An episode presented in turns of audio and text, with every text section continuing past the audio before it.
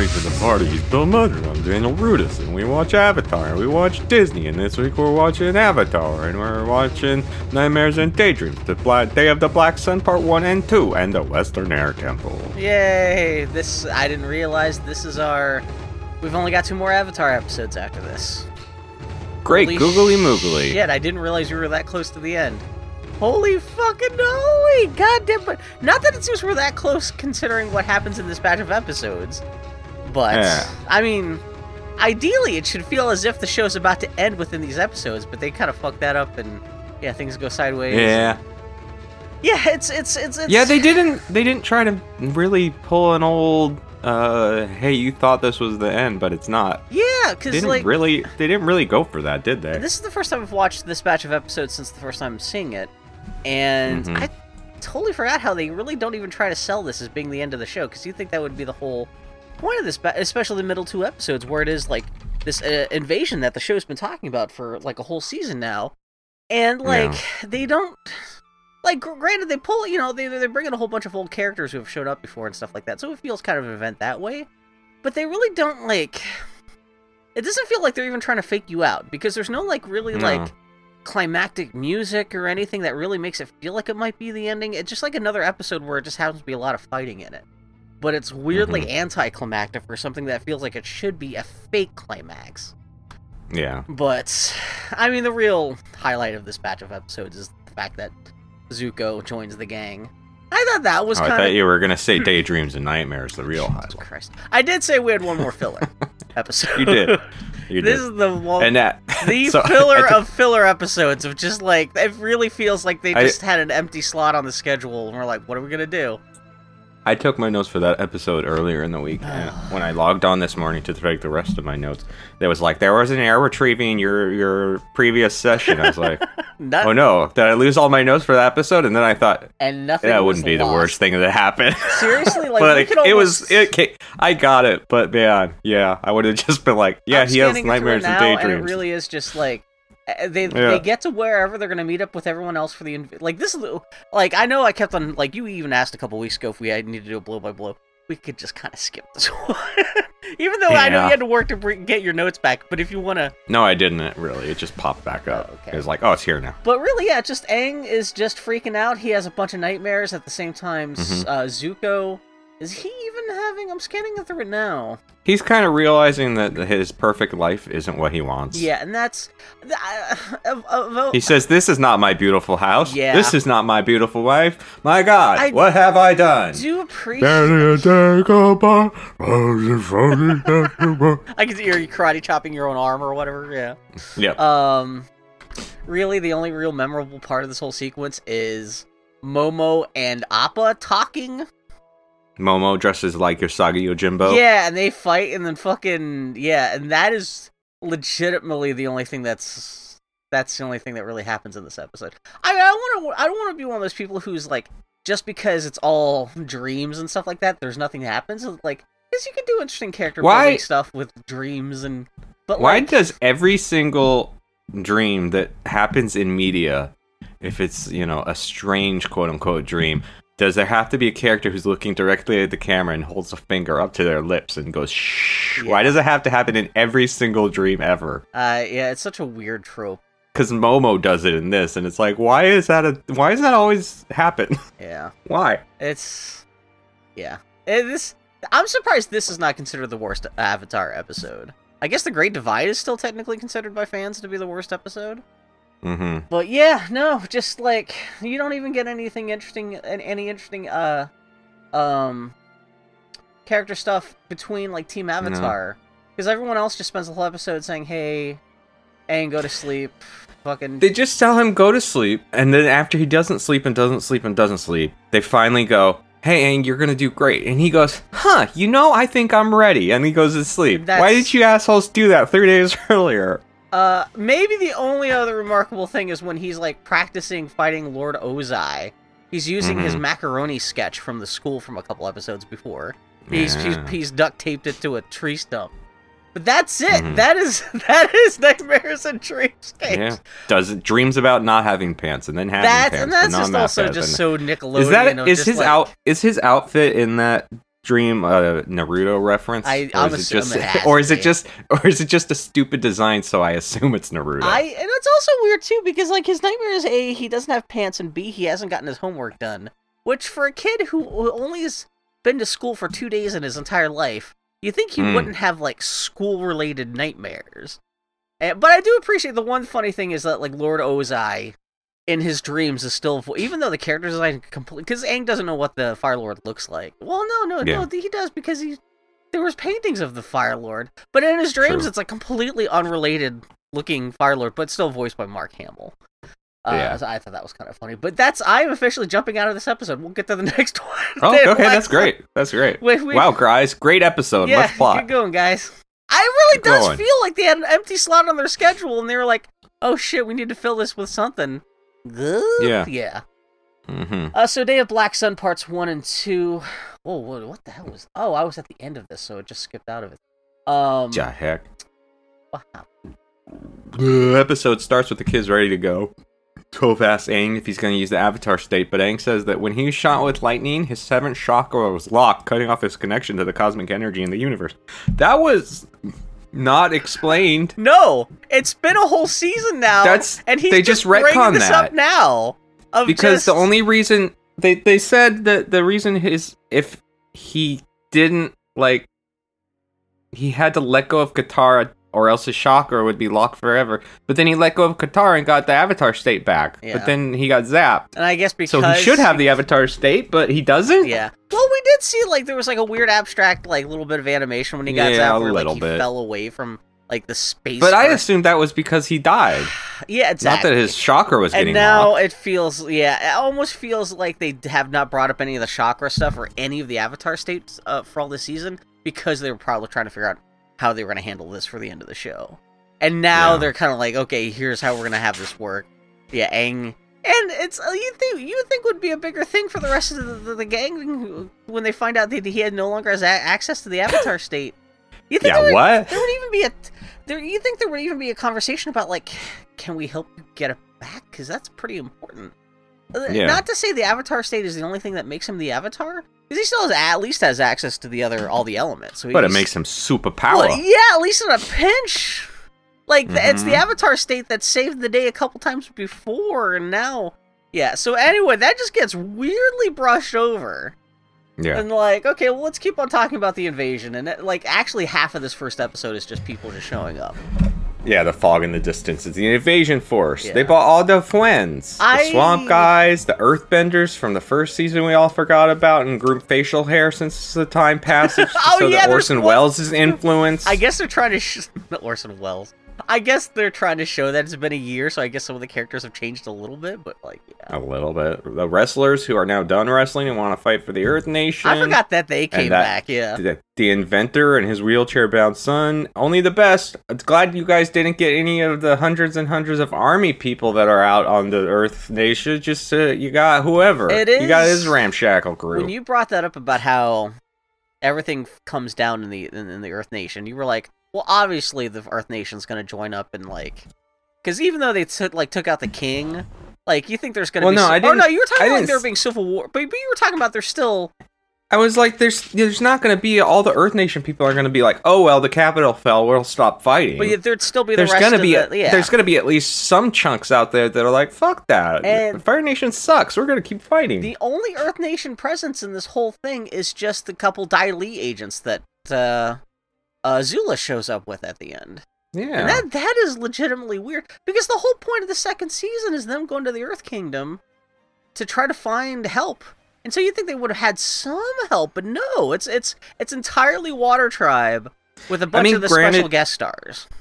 the the size of their force changes drastically from scene to scene. Yeah, that's the other thing. Yeah, because it's and also Because sometimes it looks like it's like uh, maybe a hundred people or so or plus, but sometimes it's like twelve dudes. yeah, and I mean it's a Mhm. kids cartoon, so they're not like you know it's a Car- cartoon but for still at least babies. an- at but least still, But again, that's part of the underselling of this kind of being the triumphant end of the war. Because Yeah. you think if you're, I mean, I guess maybe they're saving all their shit for the actual end of the show, and so they couldn't Maybe. really afford to like draw 18 bazillion people. Like in the middle of the season, but it's still. I wish at, le- at least if they had said like, okay, maybe there's like also Earth Kingdom ships on the way, but th- but Yeah. then then there's a reveal that like they got sunk or something like that, just to suggest at least there's more to this invasion rather than the twelve people we're seeing. But no, they don't even do mm-hmm. that. It really just feel it feels more ragtag than it should be. Let's put it that way. Yeah. And, yet somehow somehow not ragtag enough. It's at the same time, yeah. It's Like you were really gonna invade the entire Fire Nation with this shit? yeah, and like If, if the Fire Nation didn't let them, I don't think they would have gotten very far. Yeah, and that's yeah, and uh, yeah. so What like so? What else? I, I guess uh, the Zuko finally got his atlases, and he's using his his fancy atlases that Toph's Gambling are paid for, and he's planning that stuff. And Sokka or Zuko? Sokka. Because you said Zuko. did I say you Zuko? said No, it's Sokka. yeah. Okay. Oh, and Zuko, he just spends this whole episode very quiet. Is this he actually? Oh yeah, he. Uh, He we- writes a note and leaves it on Mai's and bed. he leaves, and that's it. yeah. We don't know what he's doing. It's not until the next episode that he confronts his dad, right? Yeah, it's because it's right at the climax. Hey, Yeah. why is Sokka making uh uh armor for Appa? Shouldn't since um Toph can metal bend, shouldn't she be doing that? That's that? a good point. That And well, more mean, sense. yeah, you gotta give Sokka something to do, I guess. Although that I means guess. Toph's not doing anything, so like, yeah. Yeah. Uh, I, well, I mean, Sokka does get cool new like wolf gear. Actually, everyone kind of gets a new costume upgrade because, like, yeah, uh, Aang gets a cool new uh Airbender outfit. Uh, Sokka gets wolf gear. The, Katara gets like Hey, what three happened- water bags. What happened to the Northern Water tribe? Were they just not invited? That's a good point. That's an, that's another good like. I we saw that they repelled the Fire Nation earlier, so they should have, sh- and especially with it being at least six months since that finale, they should have ships who can. And they, it's a good point. That's what I'm saying. yeah, you're not wrong. Okay. So I'm again, glad I'm not the things you wrong. can kind of fix if you're doing remaking the show, either like you know live action or whatever. But I yeah. It's Mhm. it's not the end of the world because I remember the first time watching this blind No, when I wasn't didn't know what was gonna happen. Being I was a This little more all- invested, but like now, hmm, yeah, This is all hindsight talk. yeah. So, So- yeah. But Some guard uh uh brings uh Uncle Iroh her na- some guard named Ming Yeah. brings Uncle Iroh food and nice he's lady. like, "Hey man, Yeah. thanks for being so cool, Ming. You always nice one. Everybody else just spits on me and, and farts in my face, but you're cool." So Sokka has to present his, the invasion force his plan for invading. So, but he donks it up real bad, and, and Dad, but but Dad's there to swoop in and say, "Hey guys, we're gonna be super cool. Let's do it." And they say, "Yay!" It's another thing that like I appreciate they try to give char- uh, Sokka a little bit of a character moment here, but it also feels like they're just killing time. Where it's like Sokka's big thing Mm. here is like he's too scared to talk in front of everybody. Like Yeah. it's like oh, there's more important shit going on. And like I Yeah. think I mean I could appreciate that like that. And this is the first time Sokka's really had to step into a leadership role. And so it makes sense. I mean, he still is only like 15, 16 year old kid or whatever. So I could see him, you know, it's it's a legitimate feeling of, you know, feeling a little overwhelmed by all this, but it's still the fact that they lean on it as hard as it does. Again, it feels like there's more important shit going on. There, at least there should be, but there's not. But yeah, Yeah. Anyway, Uh, so they got to get past a bunch of blockades or whatever, and then they there's a big fire before the before the eclipse, and Yeah. they, because they want to use the eight minutes at the castle. Yeah. which So, that's good uh, planning though. If yeah, if, if you're gonna Mhm. take that eight minutes, make sure it's the eight minutes that where where Aang has to actually confront the Fire Lord. Yeah. Yeah, everybody gets ready. People wear armor. Aang shaves his head because the Avatar's coming back. That's the closest to a big like we're getting ready montage moment before Mhm. that because because again because if you think this is the final battle of the whole series, like it makes sense everyone would be like really getting ready. And you have a little bit of a thing where Aang shaves his head and he stands up and a very light version of the main theme plays. Whereas you Mm. think he would be on top of a mountain and it would be all like the windswept, the winds of destiny, or or yeah, they do kind of they, do kind of lessen it with one of those sheep things saddled Yeah, up the and it's- windows. it's cute, but it's he's like, still- okay. And if they had done Yeah. more to undersell, like maybe they're not going to make it out of this, that would have been more interesting. But like instead, no. It seems like everything is going good for the good guys, but it's weird that there's yeah again just not doing a very good job selling the stakes here. But yeah, anyway. hmm stuff. I mean, for storytelling, usually, I, obviously, if stuff's going too good, stuff's gonna go bad, Yeah. which is kind of what you need to set up. Stuff has to be going really good for them for the bad to happen, Yeah. but it, it doesn't really go good enough or bad enough for them. It's all just kind of middling, yeah. And it just Yeah. turns out to all be just a prank anyway. But yeah, I so Sokka's like- upset. yeah, good. no, Mhm. good, good, good, good, okay, yeah. Okay. He donked up to talk a little, but then he's like, hey, don't worry about us. You can just prove yourself on the field of battle. And they're like, nah. So they all go in and travel via fog towards Every the Fire time you do that, I can just so see people like throw their arms at the air, going, yeah, yeah, Yeah. yeah. Um, So they they traveling, but Fire Nation's got a big old net they light on fire to stop boats. Hmm. that's an interesting. You think? That is, yeah. Oh no, that's right. Because okay, yeah. No, so but the good guys have planned for that because they, yeah, that's right. The submarines. Yeah. Okay, yeah. Yeah, they have submarines. So the Fire Nation board their boats and are like, whatever, bu- buddy, go. But they're on submarines. Somehow the inventor was able to figure out Sokka's drawing. I do love the His casual design. mention that there. I guess there was all this communication between Team Avatar and all these people, like during like the six months leading up to this invasion, Yeah. where like yeah, Sokka was coming up with military uh hardware, and that guy was building it, and Mm-hmm. yeah, and this is like probably pretty much the most industrial we ever see the Avatar world in this series, where there's like submarines and trucks and tanks and.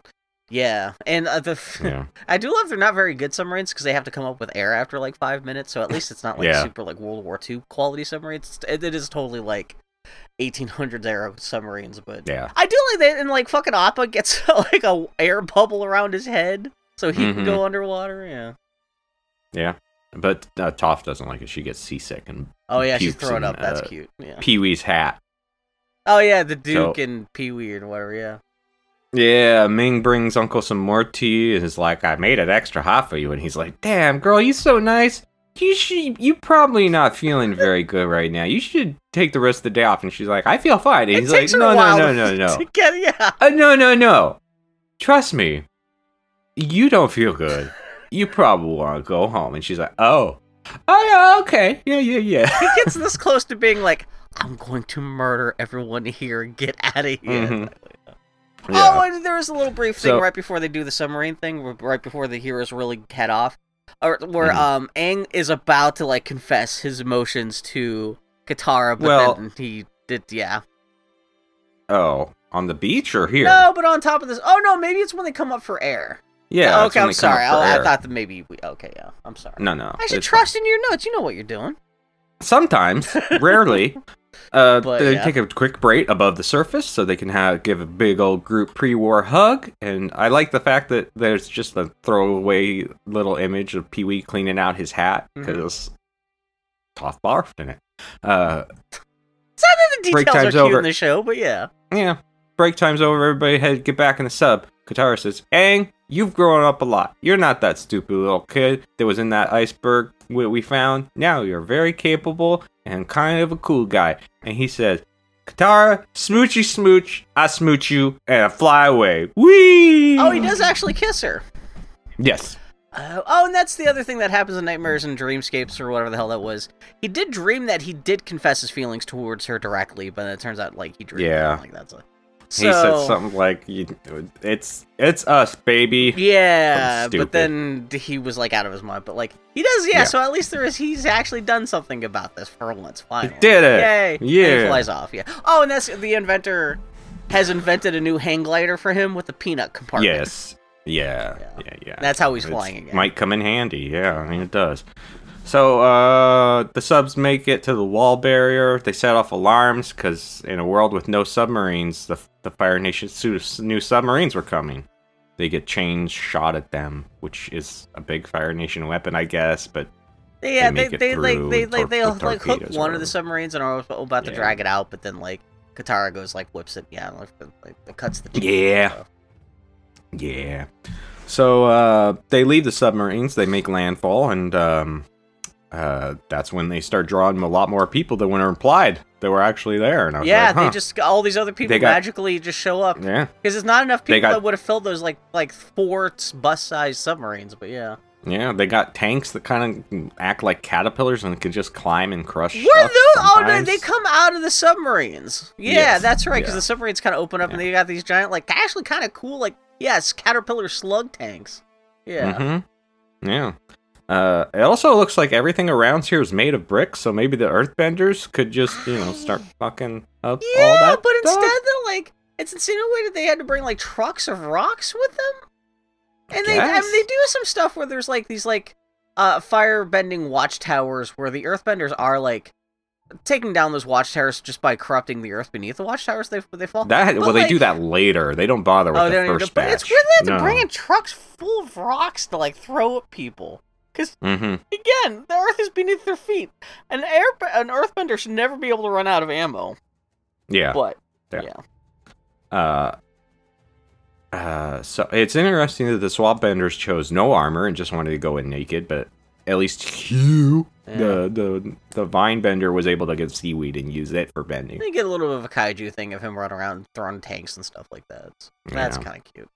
Yeah. So uh, the battlements keep fucking up their invasion force from up above, so they got to take them out, which they do. Sokka, Katara, and their dad. They split up at the last two, but dad comes out of one saying, Of course, the dad has down. to get all jacked up. Oh so no! that's like the most dramatic thing that happens in this episode. Weirdly enough, yeah. Yeah. Elsewhere, Zuko tells the drawing of his mom that he knows he made some bad choices, but he gonna set things right. Then he pulls a hood over his head and leaves. The fact that he says says drawing of my mom. He says of my mom. I'm so sorry. It's I Uh-huh. do like. We have no idea.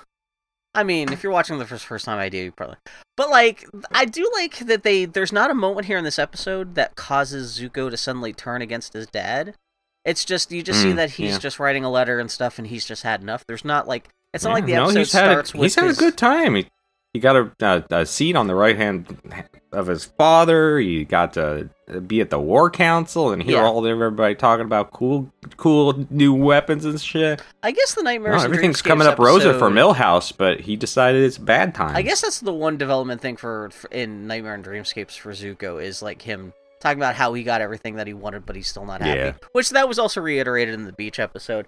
But I do like even in this episode where you actually do see him walking away that they don't feel the need to even articulate what's happening. It's it's a little more organic and understated, which I do appreciate. But that's all Zuko does in this episode. Yeah, he's still just getting like yeah leaving. So hmm So Katara lays her dad down, heals him because apparently he got clawed by a werewolf. when he was in yeah, there was a werewolf in that explosion. I guess. Yeah. Yeah. He's not healed enough to lead the invasion force, so Sokka says I he'll love do you, it. Daniel. This is I'm having a good time watching the show with you. That's good. And Dad's like, "Yeah, you can do it. I'm proud of you, boy." And Katara's like, "You're crazy, but I'm proud of you too." So he says, "Yip yip," and takes off on Appa. It's hard to say "yip yip" in a serious way and make yourself seem badass in a war. It's, yep, yep. It's like a, something like a baby would Yeah. say when it's shitting itself in a crib. Yeah. hmm So he gets back to the battlefield and starts directing everybody to form a wedge or whatever, and gets to the castle, but everything's all empty there. There's nobody around. So the good guys keep pushing forward, and it seems like they're winning, which must mean they're actually losing in secret. Uh oh. Yeah. Aang's upset the Fire Lord isn't there. He says, ah, crumb bums. And the episode ends. Oh, that's how it ends because he just shows up at the palace and he's like, he's in front of the throne. He's like, oh, Zai! or something like that. Yeah. Yeah. Yeah. Okay. Then so part two, the battle keep going. Katara and her dad show up. He's feeling better, but he's not in fighting shape yet.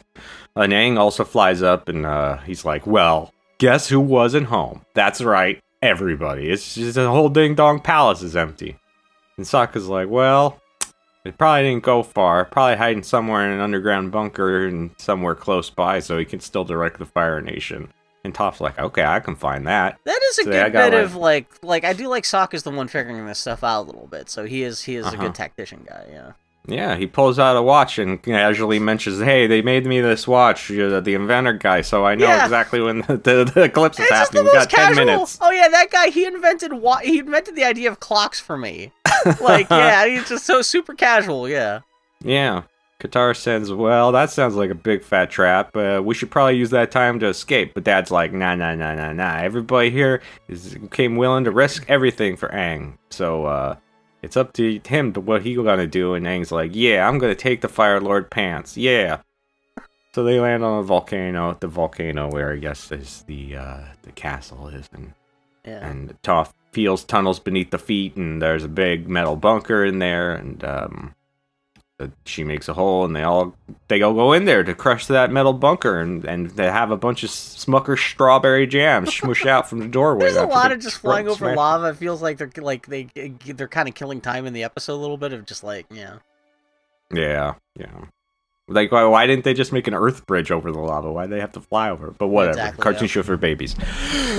so they reach a big iron bunker and smash their way in. This is the one thing Toph contributes to this entire fight is when there's an iron well, door, she rips it open. found that place. Oh, that's too. true. I guess that's it. But like in terms of you think her metal bending, especially fighting all these metal like tanks and stuff like that, you should think she would be the one really fucking up the Fire Nation. But no, this is like the Yeah. one thing she does in the whole episode. But yeah. Yeah. Anyway. Uh, elsewhere, the, the the everybody else is still attacking, moving up, finally finally using earthbending to Yeah. bring Okay. down There the we towers. go. Yeah. Okay. Yeah. Yeah. So the eclipse is only minutes away, and the Fire Nation's like, "Oh crap, run away!" So they all run because bad times are happening. How do they? Does, does the Fire Nation know about the like Eclipse's bad time power down? I, you would assume so because as being firebenders, Because it seems like would. that was the the, the the day of the Black Sun was like a big secret to them, That's it's a judging good question. from what was n- mentioned in old the past shows. Well, it even took me a while to figure out exactly how they would even found out about the fire, like everyone else's plan to try to invade the Fire Nation. I forgot that fucking Sokka spent so much time yelling about this plan to invade the Fire Nation during the eclipse in the Earth Well, also Kingdom. that- Azula knew. Azula, well, that's what I'm saying. That's how old Azula found out. Oh, okay. So I'm assuming that the Fire Nation. Oh, of course, they must know that, like, because they even. I mean, the whole setup is like it's the opposite of where the Water Nation during that full moon at the end of the first season Mhm. got extra power from the full moon. Yeah, this is the last time in this. Well, I guess the whole Sozin's comet thing also plays into the idea of yeah, meteor- meteorological events affecting. I'm- so I'm assuming the Fire Nation must know with the when there's an eclipse they lose their firebend. I'm I'm sure I asked it that before when like eclipses and shit came up. yeah, And why why can firebenders bend at night? That's a good question. I mean, that's yeah. Or at least you think they'd be like they're not. Well, they are not very good because there's the whole thing where like again at the end of the first season, uh, Katara like locks up Zuko in like ice bonds, and as soon as the dawn happens, suddenly he's Yeah. got enough power. So in that one episode, it suggests that like okay, as soon as the dawn broke, he had enough firepower to get out of the ice that he was locked up in. So that's like Mhm. the one time out of three seasons of episodes where it's suggested that like at least during the night firebenders are a little bit less powerful. So yeah, why yeah. So yeah, yeah. Nah. Yeah. Nah. You're not wrong. Anyway. Again, I, Okay. it's something I wish they had never really introduced into the series because it brings up too many complicated questions that the show is not w- willing to abide by. But yeah, Oh, yeah. um, The the kids run into some old Fire Nation dude in the tunnels, and he's like, "Oh man, no, you gotta go uh, take ten steps that, that way, guy, go, go yeah. take a turn." Uh, and the thing, and they're like, "Thanks," and they keep going. And he goes back to whistling and pretending he never saw them. I thought that was gonna be like a Sorry. character mo- like I thought he was gonna turn out like he like if I didn't know who the Fire Lord is or what he looked like, I would have thought like is he the Fire Lord and that's he's just trying to Hmm. sneak out or something. But no, it's it's just a comic little moment. But yeah, Only thirty seconds till the eclipse, so they kick open the door, and it's that dickhead Azula's in there, not the Fire Lord. And she's like, "Well, I guess you are alive, but whatever. I've known about the invasion for months, so." Meanwhile, Zuko goes in his dad's room and is like, "Hey, pops, we got to talk." So, uh, or kick his ass, whatever it's gonna be. oh yeah, So elsewhere, yeah. Well, no, no, the war party keeps moving forward, and uh, but take time to put on their eclipse glasses and look directly at the sun for a little bit, because you gotta take a moment s- to enjoy the world's beauty. the fact that like this the machinist guys he went out of his way to like create special eclipse glasses for everyone in the army just so they can Mhm. stop and look at the eclipse as it's happening no you gotta keep on fighting this is the part where you don't stop this is where you gotta Yeah. march what are you doing i guess i almost wonder because it's a nickelodeon show i wonder if they were like legally obligated to be like kids watching at home Mm. if you see an eclipse, makes- don't look at it directly. In fact, our heroes are gonna have special eclipse glasses to look at, like, because it's such like a moment that is not necessary in the show. But yeah, I'm that yeah, probably is it because there's no other. The only other reason I could think of them to bother with the glasses is to show when the eclipse is happening. Yeah, but like if they're wearing it, the eclipse is going on. But all you need not, is a character saying. "Oh, hey, the eclipse is happening," and show it, which they do. but you don't need the glasses. It's such a dopey, yeah. Well, yeah. So, so Zuko tells his dad he's there to tell him the truth. So all the guards are like, "Okay, that's our cue," and they leave. love- They're like, "We're not getting involved. We're Mm. going." Yeah, Yeah. They don't even get dismissed. They're just like, "We're out. We're out of here." One of the guy kind of elbows another guy and says, "Oh my gosh, family drama. Let's get out of here." Rolls his eyes again. This happens every. Wednesday. Zuko Yeah. yelling at his dad. Yeah. Yeah. Oh. So Zuko tells his dad it was Azula who beat the Avatar, not him. Plus, he's probably alive now, leading this invasion force. And his dad's like, "Man, what the heck? Oh man, you gotta get out of here! Ooh, I'm going to teach you a lesson." Zuko draws his sword and is like, "Bitch, I ain't done talking yet." I do like that moment. He's like, Mhm. "No, you're gonna listen to me." Yeah. Mm-hmm. Elsewhere, uh, Aang demands that Azula tell him what the Fire Lord is, but Azula's like, "Nah, I'm a good liar, so it doesn't matter. I, I could tell you where he is, and I could be lying." And Toph's like, "Yeah, she's right. She's a good liar." Yeah, I'm a 400 foot pul- foot purple thing, and like, yeah, I do like Yeah. Toph is like. It just shows again just how much of a psychopath that Mm-hmm. fucking Azula is. That she could just straight face lie to a Toph, and Toph's like, "Oh shit." Yeah. Yeah. So, uh, and to love top it all off, she she has uh, Ba Sing Se agents there to protect her. Yeah, she brought the two, with her. Yeah. And I feel like the, the the kids have faced way worse. They should be able to kick these guys shit in super quick. I could see Sokka just because, like, you know, he's the only non-bender. But Yeah. you've got the world's greatest Earthbender and the Avatar in the same Mm-hmm. room. That I could see. Okay, Azula, she's a really good fighter. You know, it's gonna be a little hard to take her down. But these other two guys, ah, they should just get rid. Like fucking Sokka just be able to stab them. Or like, yeah, exactly. The fact that like it's even even fight is mystifying. But yeah. But Yeah. again, because it's kid show for babies, yeah, Yeah. yeah. So the invasion group uh, heads to the castle, and uh, there's a group of Fire Nation guys that are like, "We'll never surrender," and then they try to use firebending, and then they're like, "Okay, we Yeah, yeah. surrender." I do, and the guy actually his hand farts when he tries to firebend. They actually make a fart sound effect. So Zuko tells his dad, "Man, you were a real jerk when I was a kid. You fucked up my face when I was 13. Who does that?" I do love he calls out like specifically you, f- you had a duel with a child. What the fuck is wrong with you? Mhm. Yeah, yeah. Man, the war was is- supposed to. this does make me happy to see Zuko finally coming into his own true self here, where he's like, Mm. like this is finally spoilers for Zuko. Zuko is final. This is Zuko. This is from here on to the end of the show. He's finally woken up and he's realized what a fucking asshole his dad's been. I do like Man, he it really does call him out. Like, yeah, It would have been ballsy of them to have him go back again. that would have been. You know, if there weren't like only like five episodes left, but that would have been a real motherfucker. Like at this, Mhm. especially at this. I guess I kind of spoiled the series finale because, like, I guess there's no chance for him to go. But he's yeah. I mean, the, but yeah, but yeah. mm-hmm. Um, Mm-hmm.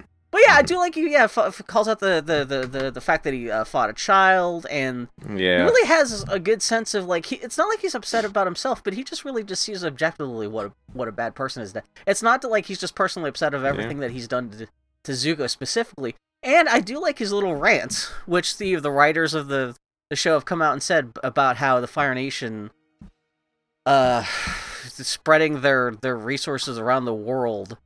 He says like that's a lie. It's the greatest lie that was ever told. That, that like we're, we think we're trying to spread the, the the greatness of the Fire Nation to the rest of the world. We're just fucking up the rest of the world, and everyone hates us. Yeah. And like the creators of the show have been like, yeah, yeah, that's that's a metaphor for America. Like, Mm. yeah, we're spreading freedom, but that means we have to invade everyone else. And so, yeah, Yeah, the world, the world fears them, and, and we deserve that fear. We don't need to rule. We need to bring about peace and love and fuzzy feelings, baby. It is. He does say we need to we need to rule with hugs and marshmallows, and Ozai does go a little bit like, "Mm." yeah, hmm yeah.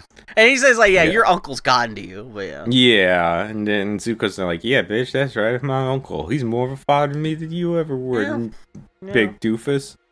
So fighting happens a lot with the Aang group, and, and Azula's being chased all around. Which yeah, Aang should just be able to air blast her and knock her over. yeah, whatever. fucking. cr- I know he's trying, but he can he can do big air blasts. For someone who was ready to fight the oh the fucking Fire Lord. The fact that Azula's managed to juke him out so Is- much, it's frustrating. Is Yeah. it is it made apparent if Azula is better at firebending or her dad? I think Did it's that her dad is is the other is the super motherfucker, but she's pretty close. Okay. Mostly just because she's just so fucking nuts that she has no Mhm. restraint, while her dad Mhm. is just like pure fucking. I almost wish the show could have done something to humanize the Fire Lord a little bit more because he is just so cartoonishly evil, and like Yeah. Azula's just like there's and like the the beach again, like I said with the beach episode, that's the one little bit of humanization you get to Azula, so at least you see that she's got a little tiny bit of humanity, so she's not like a cart quite as much of a cartoon as her dad is. But yeah, her it, it does seem to suggest that her dad is the ultimate motherfucker. But yeah, in terms of firebending power and stuff, yeah.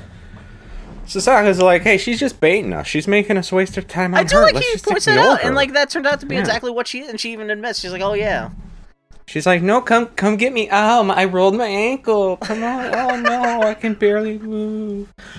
But she's like, hey, your name's Sokka. My favorite prisoner used to say your name. Oh, she thought she was gonna come save her, but you never did. Because this is a good point. We have not seen Suki since like midway through season two. Because like there was the Mhm. episode where Appa got lost, and we saw what happened to Appa while he was after he was captured by the Sandbenders, Yeah. and that whole thing ended with him being found by Suki and the other Kyoshi warriors in the woods. They tended to, Yeah. to Appa, and but as soon as that happened, they got jumped by Azula and Teen Girl Squad. And we didn't see what happened uh, uh, after that until Azula showed up in Ba Sing Se wearing the Kyoshi Warrior outfits. And so, yeah, they we have not seen anything about his, or seen or heard anything about Suki since then. But yeah, I guess Mhm. now, yeah, Azula is claiming that sh this Suki was her prisoner. So yeah, Yeah, it makes Sokka mad. yeah, it is. he this charges is- And the, you get to see Azula's got a fucking wicked looking fucking dagger in hand. She's, she's like, come get it. And it gleams like Yeah, it's got that anime gleam. It's like, oh fuck, yeah. It doesn't work that well when Toph pins her to the wall. though. That's that's like yeah, this, great plan. yeah, uh, Why didn't they encase, encase her whole dang dong body? Come on. yeah. The, the sun's gonna come back, you guys. You know- Make cut off her head. Kill her, kill her now. Yeah. Like yeah, seriously. Like even if you realize, okay, you've missed your one chance to kill the Fire Lord. Take out like not even out of vengeance, but like yeah, she's just like oh fuck it, yeah. But it's at for Who do you think is babies. next in line Yeah, for the Fire this is the Lord? next. Even if you take out the Fire Lord, you're gonna have to still fight her eventually. Yeah. Oh my god. Yeah. Anyway. Even if Zuko gets to be Fire Lord, she's gonna kill him and become Fire Lord. You think she's gonna let Zuko sit on the throne? Man, that one mo- I did laugh though when it, even before all this stuff happens, where people are blasting their way through walls and stuff like that. There's a bit where Azula is flying right over Sokka, and they almost like they're like like nose to nose to each other, which I just thought that was a great moment. And I've seen a lot of people go like, "Oh, Sokka Azula shipping moment. Mm, how you doing?" I'm like, "Oh no, I don't want them to get together." People, um, need to stop being so thirsty. No, but man, you remember back in the day when like every episode was dropping like piecemeal, like every little crumb they Mm. can get for any kind of pairing between the different characters. Like, uh, like fucking, fucking Zuko gets electricity zapped by his dad here, and people would be like, mm, Zuko should have sex with his dad because he just got zapped by lightning. Mm, that that, that was that's. I mean, welcome to the internet. That's gonna happen with everything. Yeah. but like, yeah, but yeah. So So he demands to know where Suki is, but it, uh, it's back to Zuko and his dad. And Zuko's like, "Man, I'm gonna free my uncle, and together we're gonna free help the Avatar bring peace to the world. I'm not gonna kill you, Dad, now, cause uh, it's that's the Avatar's destiny, and I know what mine is." And Dad's like, "Well, fine, you big traitor coward, but don't you want to know what happened to your mom?" yeah, So all those nights ago, Grandpa said to kill you, and man, I was so ready to do that. You would not. I had a blade already. I mean, I I had purchased He's it like, weeks I've been, ago. I was looking for an out, excuse for years. Yeah, I was Yeah. yeah, I wanted to eat your face. I the handle of the blade says for baby murdering, so I was ready to do it. Uh, uh, engraved on the blade, I had a picture of your face with like a no with a crossed out with the Ghostbusters no cross out sign on it. Mm-hmm. No Zuko is allowed. But your mom found out and came up with a plan to keep you alive and get me the throne. Man, she did vicious, treasonous things that night, and for her treason, she was banished forever. So she could be alive out there, maybe, possibly. And if she, it's too bad she didn't know a Fire Lord that could have, you know, reversed her banishment or pardoned her or something. Yeah. But so uh, now he knows the banishment's too kind for for treason, and Zuko's punishment is going to be much steeper. And then the sun comes out, and he launches lightning at Zuko, who just deflects it back at the Fire Lord and explodes everywhere, and he vanishes in a poof of fart gas. Yeah, which does make it.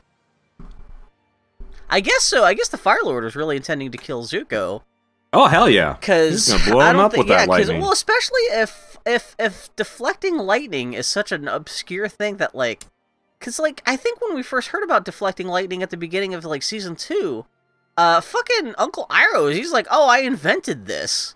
So it's not like a known, really widely. Have you met my brother? Do you know how many lightnings I've had to deflect? That's my brother was an asshole, but even when we were ten. So yeah, he was. I fucking Ozai was definitely trying to kill Zuko right there, and I do like when the Fire Lord calls out. He's like, "Of course, you're only gonna tell me this when I don't have my fire bending." And Zuko's like, well, "What the fuck do you expect?" I do like when, when uh, as all this is going down. I guess it's just down the hallway where Azula is having her confrontation with everyone else, and she hears the the lightning explosion. She goes, "Oh, I guess fire bending's back on." And then she just uses her fire bending to escape. But I just love the phrase "fire bending's back on." Yeah. Yeah, because apparently fire can just destroy rock. I- I, didn't know that was a thing. That's but one of the okay. things where if like you're again, this is a problem with adapting the show to live action where you're gonna have to like if you're gonna do like a beat by beat like remake, you're gonna have to justify how that looks in real life, which you can kind of you can fudge that stuff in a cartoon. But Yeah. like, yeah, trying to show how firebending can get you out of being embedded in rock. Like, I, I've. I've floated the question before, right? Uh, do firebenders control lava or earthbenders? Or both? Uh, uh, lava bend- bending becomes a thing in Legend of Korra. I think it is Earthbenders who do it. I think it, it's a subset of Earthbending rather than Firebending. Although And that that that whole volcano that the Fire Nation is, is seems like a real bad idea. that's what I'm. Yeah, now that, and I can't remember if someone invents lava bending or if it's just something Mm. like it's a it's an obscure thing that many people don't know about. But yeah, that would really make it like you could easily take out the whole Fire Nation city with just a wa- lava bender or two. Yeah, so. And it's weird So too, because you think if it's a lot an earthbending thing too, you think fucking Toph would have figured that shit out by now, or at least heard about it or something. But yeah, Mm. would have been really helpful in this whole fight. But Yeah. So um Azula escapes, and then Toph and Sokka say they got another. They'll have another chance. Today just wasn't their day, man. It just you know we woke up on the wrong side of the bed. My horoscope said you, you know that you, your day's not gonna go right, and uh, and plus that asshole had everything planned out. So for now we gotta go help off Lance. yeah, we got to save the people we can. Uh, one Mhm. thing that like Sokka con- or uh, Zuko confronting the Fire Lord does too, where he stands up and he's like, "My destiny is not to kill you now, but I'm gonna go train the Avatar in firebending, and he's gonna take you down." That does automatically deflate any drama for the rest of the episode, because like that's pretty much the show openly saying that like, okay, everyone's gonna have to escape, and then Zuko's gonna have to join the good guys, and there's gonna have to be more of the story, which you can already pretty much tell because everything is already is kind of falling apart at this point. But that definitely does make it like okay, like well, I guess this whole invasion is not going to work out if, if that's Zuko stating his intention to like after this invasion to go hang out with the Avatar and, and still have to come back and fight the the Fire uh, Fire Lord someday. But, but yeah, that's Why didn't happens. anybody bring a gun? I feel like a gun would have solved a lot of problems here. That's one of the things the creators of the show have always talked about too. Like that's their one. Guns solve everything. the one of the few rules about the show is like this is somehow a universe that has never invented gunpowder, and that is one of the Mhm. defining things about like how this universe was. So you're never going to see like. Uh, Like I mean, who knows? That could change. But they had that shit that blew up the dam. It is where they have explosives. That's not gunpowder. That was jelly. That was like explosive. Oh, okay. But that's how they get around that. It's weird because like it's not gunpowder. It's gun jelly. Yeah, it's Yeah. yeah. But yeah, for some reason, no one's uh, thought about taking explosive stuff, take or even explosive peanut sauce, as mentioned earlier Mhm. in this episode, and Mm. thought to put it in a gun with a bullet and just yeah, because Avatar would fall apart the moment people invented guns. Even Yeah. with even with Most things would. Yeah. Like, why didn't Harry Potter use a gun? So many things could have been fixed. Yeah, because Oh like man, so many things. I just love the idea. I'm just shooting. You know how many episodes of Seinfeld could be fixed with a gun? Jeez Louise. Yeah, that's right. Seinfeld takes place mystically in a world without guns somehow. Yeah. anyway. Anyhow, um, the invasion force is at the castle, but then fire defenders show up in blimps. Some of them horrible, horrible CGI blimps. If you look at them from the front, Yeah. Um. it holds up real well. Well, is, there's two kinds of blimps too, because there's little blimps. Oh, and the big, big, yeah, the big like Led Yeah, Zeppelin blimps. if- Uh, the baby if- blimps are the same ones that. Oh, the machinist even says this. He's like, yeah. "They've used my, My own inventions turned against me. Yeah, because that was the balloon that Sokka helped the machinist invent at the end of that one Air Temple episode where the machinist first showed up. If only they had some earthbenders that could throw boulders at those balloons Or and if pop you had them. Metal Bender who could just jump up there and rip everything apart, but no.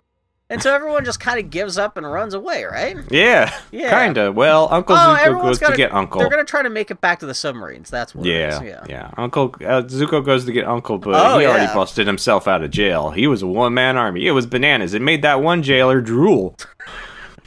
the show, he was so badass. The show didn't even have the budget. That's how impressive it, his jailbreak was. Yeah. They were like, we can't afford that. We can't even storyboard If it. I, we don't got the pencil mileage. If only they could have taken the time and money they used to make Nightmares and Dreamscapes and just like had it had like put it mm. towards like oh man, a filler escaping. episode of Iroh escaping from jail would have been choice. that would have been pretty cool. Yeah, but no, we had to get fucking whatever. But so anyway, like all the good guys get on fucking Yeah. Blimps fly over, they drop bombs, and they continue to the beach and blow up the submarines. And the adults are like, okay, well, This is the all the kids, uh, all you kids, climb on Appa and fly away. Uh, us adults are going to turn ourselves in, and they're going to put us in jail. They certainly wouldn't murder us because this is a cartoon show for babies. And um, seriously. This they'll is- they'll they'll make us do some hard labor, but you know we'll suffer through it. It'll be all good. So um, yeah, This is the uh, closest the show just comes out to where the characters No almost sweat. come out and turn to the camera and admit, okay, because we know we live in a cartoon universe for babies. they Mhm. they're legally not allowed to kill us. They're just gonna put us in jail. You can come for us later. That's yeah, Mhm. because and that really does undercut the threat of the Fire Nation and Lord Ozai. If you know Yeah. you could just try to kill him, and if you fail, you could just be like, eh, we're just gonna go to jail and get some free meals. What's the worst thing can happen? Yeah. Yeah. So that's what, and like the fact that the good guys give up that easily, it's like, really, that's the stakes, and that's it, and the, all the kids leave, Mhm. and yeah. Which it's funny because I don't know if we ever see half these kids again because like they put all the kids onto the fucking onto Appa. And they, all these kids disappear halfway through the next episode. I don't know if we would see half these characters again. That that that, Mm. that, that the run Oh, it's a whole thing. But, but that's the end of the fucking invasion. Didn't work Well, out. Aang wipes tears away, and uh, uh, and it all he all the adults say he tells all the adults, "I'll make it up to you," and then they fly away on Appa, and Azula is now in a blimp. And then uh, is asked if they should follow, and she's like, "Nah, they're too fast. Plus, they'll be back." Onto the Western Air Temple, with Zuko close behind in a hot air balloon, waving an arm, saying, "Hey, wait for me! I'm a good guy now. Wait, wait, I've been redeemed. Come on, guys. I mean, I mean it this time." and then the episode. Which that's the whole point of the next episode is yeah. Mm-hmm. Oh, bom, So it's the Western Air Temple. And everybody had to walk because Appa got tired from carrying everyone. Hey, maybe if we took off that hundreds and hundreds of pounds of armor say. off of him, he could carry everyone. And you just Do you take think off. about that? You just mark on a map where you left it because I don't think, especially because they seem to be like out in the middle of the desert or something like that, just an empty Mhm. plane. No one's gonna take it. Just leave it there. You can come back and pick it up again. We don't have like 15 kids you have to cart around. No. Um, because I could say like might become ha- ha- you know come in handy But- to keep that stuff for like a future if you try to reinvade the Fire Nation. But yeah. Toph feels the ground. Hmm? anyone with a beard and a mustache should not be allowed to escape with the kids. I get that like that one kid with the beard and mustache who's grown it in the last Well, year. With them, also- like Their dad should have gone with him, said them since he was injured. But, Yeah. you know, whatever. Well, and the, the only reason they seem to be walking is just so they can do this reveal of, like, oh, we're actually already standing on top of the temple, and Yeah, it's, all upside down on which the that's cliff. actually a pretty cool design. I like that. Yeah. Mm-hmm. Wait, says that is this Aang's temple or the, no? It was the other one. This is the The, yeah, has- his, his. They've never his- been to this one. I think. He, no, no, because he he recognized. So there's like a giant Pai Sho table that he remembers. I think he's How been. the fuck? yeah, How the fuck did the Fire Nation invade this one? it's a good fucking question. And there's no evidence. I was gonna say there's no like. invading Well, there. I guess the only evidence of, the, of of any of the Fire Nation temples being invaded was his the Southern Air Temple, the first one we saw, like in the third episode, Yeah. where it's like Monk Gyatso, you see a skeleton and stuff. But yeah, all these other Air Nation temples. And Wait, it's funny that like How many Air Nation temples are there's there? four, one for each Oh, cardinal okay. direction.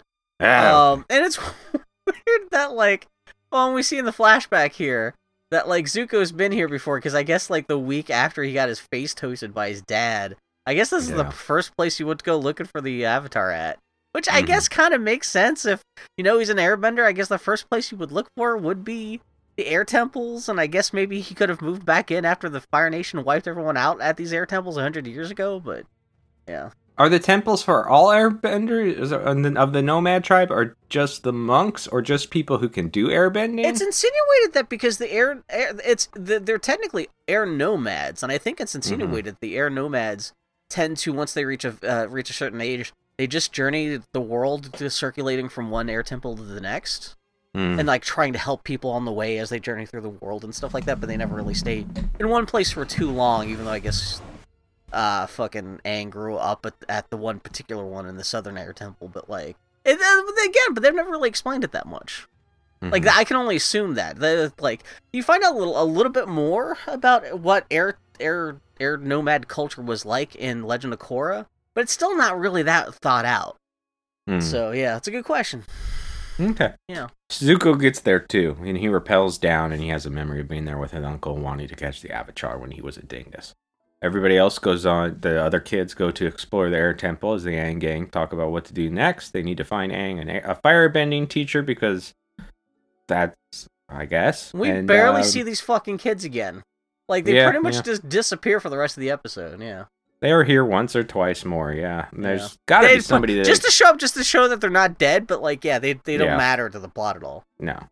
They gotta find so. There's gotta be somebody that can teach Aang uh, firebending. Maybe somebody who needs redeeming and uh, I don't know. What will happen? I do like to talk about like, we'll maybe we can go find Master. you know what would have been great?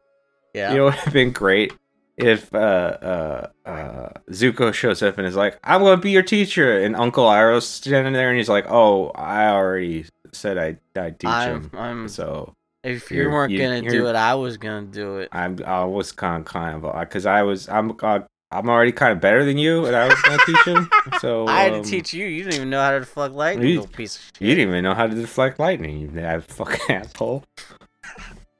And he would be justified being angry. Like you stabbed me in the back like 15 times. And this- Uh-huh. Get the fuck out of here, you little fucking douchebag. Mhm. And then Zuko just has to go. He just like he sells popcorn at like Earthbending at WrestleMania or something like that for the rest of his life. Yeah. Yeah, there's got to Oh. be somebody that can teach Aang. Like this dork over here is practicing what he's gonna say to the Aang gang about joining Aang in his party, and Do he's like talking, doing it to a frog thing. What is it? What is it? What is it, Bill? It's a frog and what? What's the other dumb combination of this thing? It's I got like notice. fur fringe, so it's some Hmm. kind of like fro- frog mammal thing. I think it's like a Hmm. badger, because like the the coloration is kind of like a badger. Yeah. Okay. He's got to convince everybody that he's on their side now, and and and not being able to act like a normal human being kind of seems like a family trait passed Yeah. on through. Well, and then he starts like trying to have a. He's like, okay, what would Uncle do in this situation? So he has a whole conversation with himself where he's Mhm. talking like his uncle, and it is kind of funny to see him doing like, you have to believe in yourself to do, and like he confuses himself because he's like, even when I'm trying to talk to Uncle Iroh in my head, I can't make sense of what he's trying to tell me, and just and then he Mm. just does an Azula impression. He's like, "Oh, I'm evil," and just yeah, it's it's Yeah. it's funny to hear Rufio trying to do impressions of other cast members on the show. But yeah, Yeah. So elsewhere, Aang wants to show everybody the giant Pai Sho table, but That's Toph is like, "Hey, they're gonna have to wait because there's a big dork prince behind Appa," and he's like, "Hi." And they all I strike fighting poses, but just- Appa licks Zuko a bunch. You could've those made two this- are friends. they could have made this such more of a dramatic moment of like Zuko finally approaching everyone, but no, he really just just shows up and is like, Hi.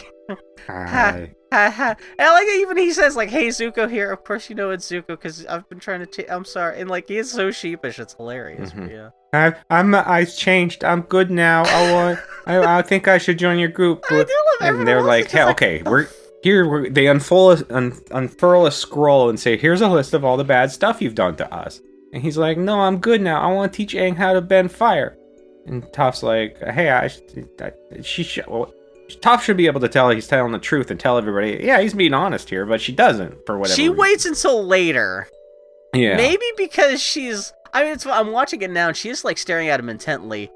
Mhm. Maybe she's waiting to see how everyone else is gonna react. She doesn't want to like, because I mean, she's not. She doesn't really know Zuko that well. Yeah. So maybe she's not. She's not. It's not her place.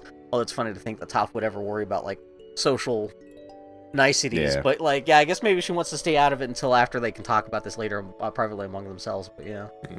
Aang hasn't said anything. What do you think, Aang? And remember that one time you said we could be friends, and and you Oh, know yeah. there's good in me, right? And Aang's like, man, there's no way we can trust you. Not after everything you've done. You can never join our party. And he says, if you won't accept me as a friend, maybe you'll accept me as a prisoner. But Katara says, yeah, and throws water on him and says, get out of here, nerd. Yeah. And they kick him in the butt as he leaves. And then he goes and yells at the frog thing. He can't believe how stupid he was. He even told them that he sent that assassin after them. What an idiot. Yeah, I and I do love he just ends up like just screaming, "Why am I so bad at being good?" No, that- he does that later. Oh, is that yeah. later? That's Yeah. my favorite. That is Zuko in a nutshell. I fucking love it. Yeah. Mm. So the kids talk about how he must think they're real dum dums, thinking they trust him. But Aang has a confession. Back when the kids were were sick and he had to get them frogs, and Zhao had Aang all chained up in that episode that seems like a lifetime ago. It was Zuko yeah. who came and freed him from the, the jail. And Katara says he probably only did that so he could capture you himself, which No. yeah, yeah, Yeah. That's. Yeah. Yeah. Plus, Well, I- what I was mean, all that's that- What, that's actually that. No, no, no. That's right. Because that's exactly what he was doing. Yeah. Yeah. Okay. Plus, yeah. what was all that bullshit about turning Appa free? What a liar! And Toph's like, yeah, but he was. Oh, that's when she steps in and like, okay, that actually. Yeah, He well, at least seemed to be do? legitimate about that. Yeah. Give him a medal. And Toph's like, man, y'all were were t- talking about uh, needing a firebender teacher, and here's one on a silver platter. But you don't know he was a big bully. Uh. Maybe is- you guys are the blind ones around here. I love that it's Toph, the one who was not around for most of their interactions with Zuko, who has to come and be like, you know what, you guys might be right, but at the same time, from a practical perspective, come the fuck on. Yeah, I at least have to consider this a little Yeah. bit. Like, come on, yeah. Mm hmm So she tries to sneak into Zuko's camp, but he's jumpy, you know, because of his life. And uh, he accidentally burns his feet jumping her feet jumping up, sending flames at her, and she scurries away with like two frames of animation as they slowly the most like fade her into a bush. Yeah, Uh, uh, I and do. he's like, "No, no, come back! I'm sorry. Ah, That's Why am I so bad at being good?" Yeah. And uh, uh, she's hurt. I do like, even though she comes back and she's all fucked up, I do love that, like, Toph is not like. Even though she's hurt and she's fucked up and she's. But she is like. She does admit that, like, okay, I So- scared him. It was an accident. And she's like, I- I'm not happy about this, but I. He, she uh, she she appreciates the context for what happened, so she's not like immediately. Con- even though everyone else gets this, just pisses off everyone else like, even more. Even Toph is like, I he didn't quite attack me. I kind of scared him. Yeah. Yeah, yeah, she does burrow her way back to the the temple and find everybody. Yeah, I do like she just comes falling out of a wall, and everyone else is like. Mm-hmm. "What the fuck happened?" Yeah. So Katara feels her feet, but it'll take a while for them to get back to normal. And what? Can she only see with her feet? Shouldn't any skin on Earth that's the thing. I I mean, be that- I always assumed help she her could. see? I assume she could do any, but like the the feet might be the most sensitive. Of course, that's Because I mean, she's done that, hasn't she? She put her hand on a wall and felt. Well, that's shit. how she's also felt other people's like fucking like walls. She's uh, felt other people's chests for their heart stuff, if they're lying. Yeah. So it's not. Yeah, I, I, I, I know they pretty much only did this so that she can't see Boom Boom Man coming. exactly. But, that's but it's a little. but yeah. It, even then, Toph should not be completely blind. Yeah. no. And she can't fight as well because you know her whole thing is like foot stances and stuff like that. So you know, but, but yeah, boom, Sparky Boom Boom Man shows up. Yeah, yeah. So uh, he's watching from afar, and uh, he tries to boom boom, and the bazooka comes up and kind of pushes him. Said, "No, stop! I don't want you to do it anymore." But he doesn't listen. He keeps trying to boom boom, man. And Zuko's like, "I'm not gonna pay you if you kill them anyway." And he just keeps trying to boom boom, and he's like, "Okay, I'll pay you double." But he I keeps do, I trying to love boom the boom. offer to pay double. That's great. Yeah. Uh-huh. Yeah, he keeps Uh. trying to blow everything up, and Zuko gets blasted too, but he uses a fire shield to save himself, but it knocks him off the ledge. But luckily, there's a, a, a vine there that he's hanging on. And Aang sees all this happening from a distance, so he knows that Zuko's trying to stop him or whatever. Yeah. So, uh, uh, the kids, let's see, yeah, he keeps attacking the kids as they kind of, sort of, half-heartedly defend themselves against his explosions. Sometimes, sort of. Cool. The coolest thing that happens is like, uh, Katara takes a bunch of water from like a pool and like rides it up, and then she does this great like as she's descending with the uh, fall of water. She like crosses her arms and turns it into ice daggers, almost kind of Mm-hmm. like what fucking the bloodbending lady had taught her with like turning ice into like stabby things. And like Yeah. she stabs the shards at Combustion Man, but he just kind of like deflects them. And Yeah, yeah, he- no, it's not some of them bounce off his arm, but some of them No, his but yeah, the metal rest of arm, them, but 'cause some I- of it just bounce off his face like it's made out of Yeah, metal it's too. a little. I yeah. A he should have been punctured for at least a little bit. Yeah. Kid show for So really, the kid, the kids are just like it. Just boils down to like they yeah they're terrible defending themselves. Sokka's just like well old boomerang. I guess hopefully this will work.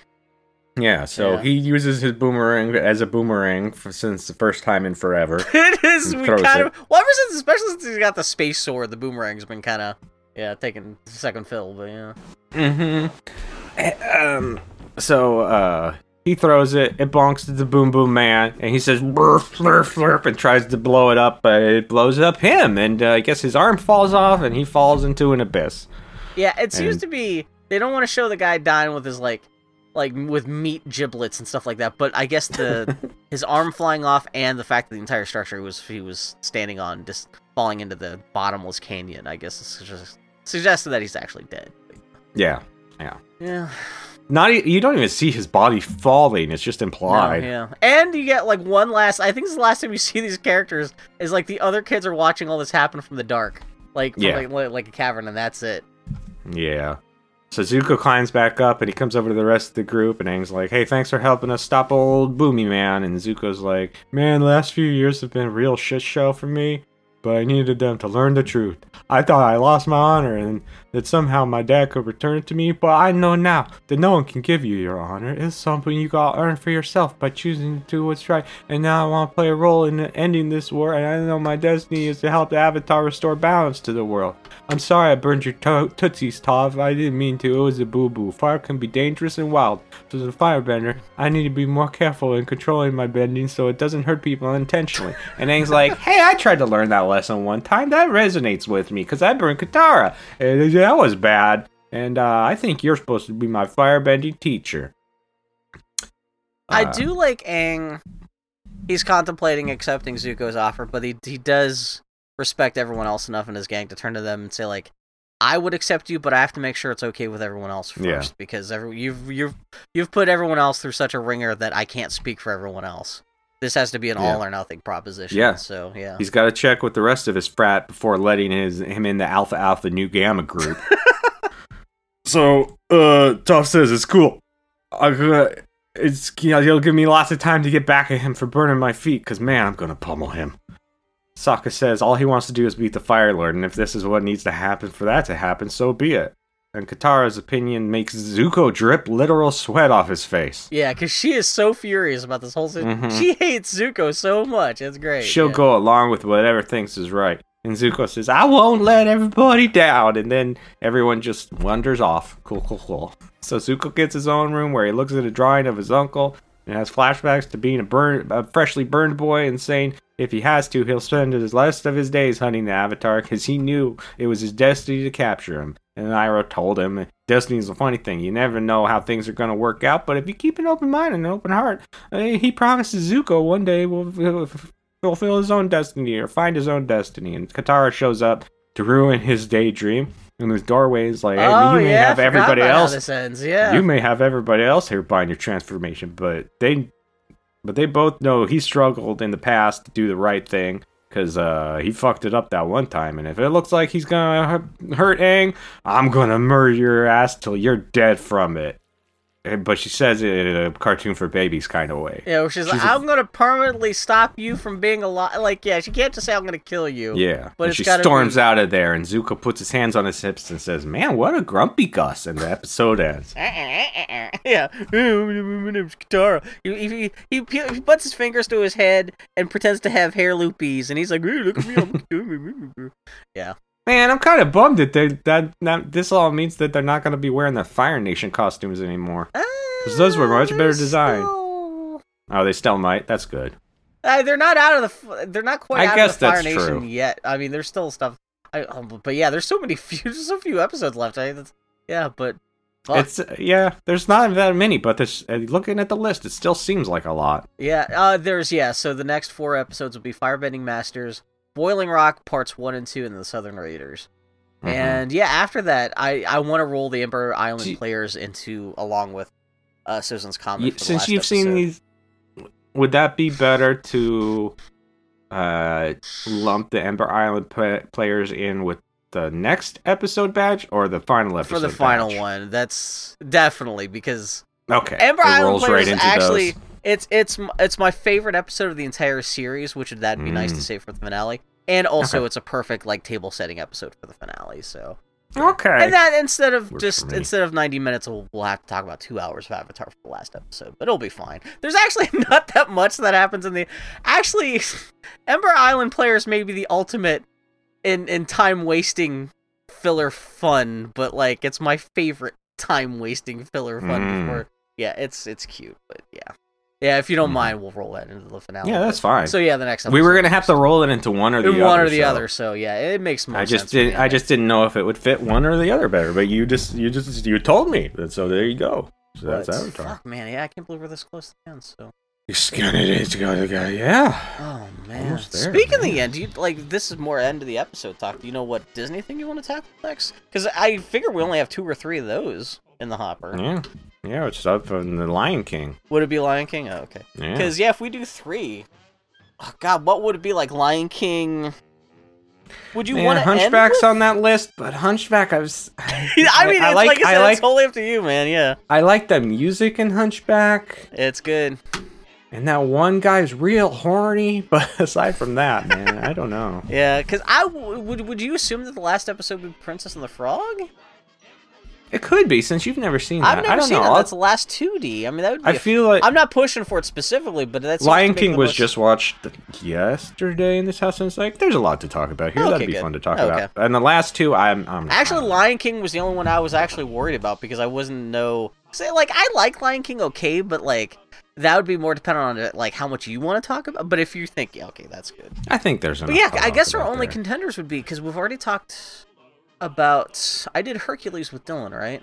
Mhm. Not that I, I could still. I'd be fine with doing Hercules. We did with you. Emperor's New Groove. Emperor. So it's really like it would be like what, like Mulan, Tarzan, Home on the Range. and we ain't. T- that's Atlantis. that's the 21st century Dumbo. It's like we don't need to talk about Yeah. Bruno. Uh, Bolt. Bolt. That's but even the, that's getting into the CGI stuff. I like ending Yeah. with the idea of ending with them with the 2D animated. And Princess and the Frog is also by the same guys who did Little Mermaid and Aladdin. So that would be kind of like again we have weeks to figure it out. But like I was like it wasn't until seeing how close we are with the end of Avatar I was like oh shit I guess we have to start figuring out what the last couple. Yeah, what the last. And no, actually, if if it was Princess and the Frog, it would be something I haven't seen before. But you've seen it. Mhm. Yeah. Oh, okay. If we could find Yeah. like a Disney 2D Renaissance that I guess neither of us have seen Home on the Range though, right? no, I have not seen Home on the Range. I haven't seen Atlantis. But neither of us. I was about to say I've seen Atlantis. That's okay. yeah. Um, yeah, well, yeah, we got that. And if pe- people are listening to us have recommendations, let us know too. So. But yeah, we're creaking towards the end of the t- oh, triple it's T to the creaking, creaking. We're getting there. What else you been All up right, to? before well, hold on. Before we get to the week, I go pee pee. okay, I'm gonna monologue for a little bit. I'm gonna talk about. Heck my yeah, you talk pee-pee. about Avatar. Just don't do spoilers, because I do check this ev- these episodes before we. put 'em up. Okay.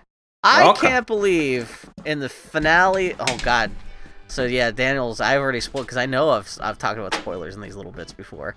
Like I talked mm, Ember Island players. Don't want to talk it up too much, especially Danny if you're listening to this in the future. But I love Ember Island players. It's a very cute uh, episode. Um, what else? All that jazz.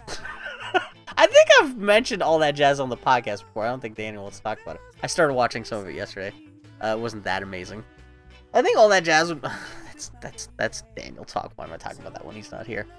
Um, drinking my Mountain Dew raspberry lemonade. It's actually pretty tasty. It's one of my favorite new uh, sodas in a while. Um, that's what's keeping my blood sugar up while recording on this early Sunday Alright. morning. Uh huh. What happened now? What's Ooh, your What's your plans for Groundhog Day?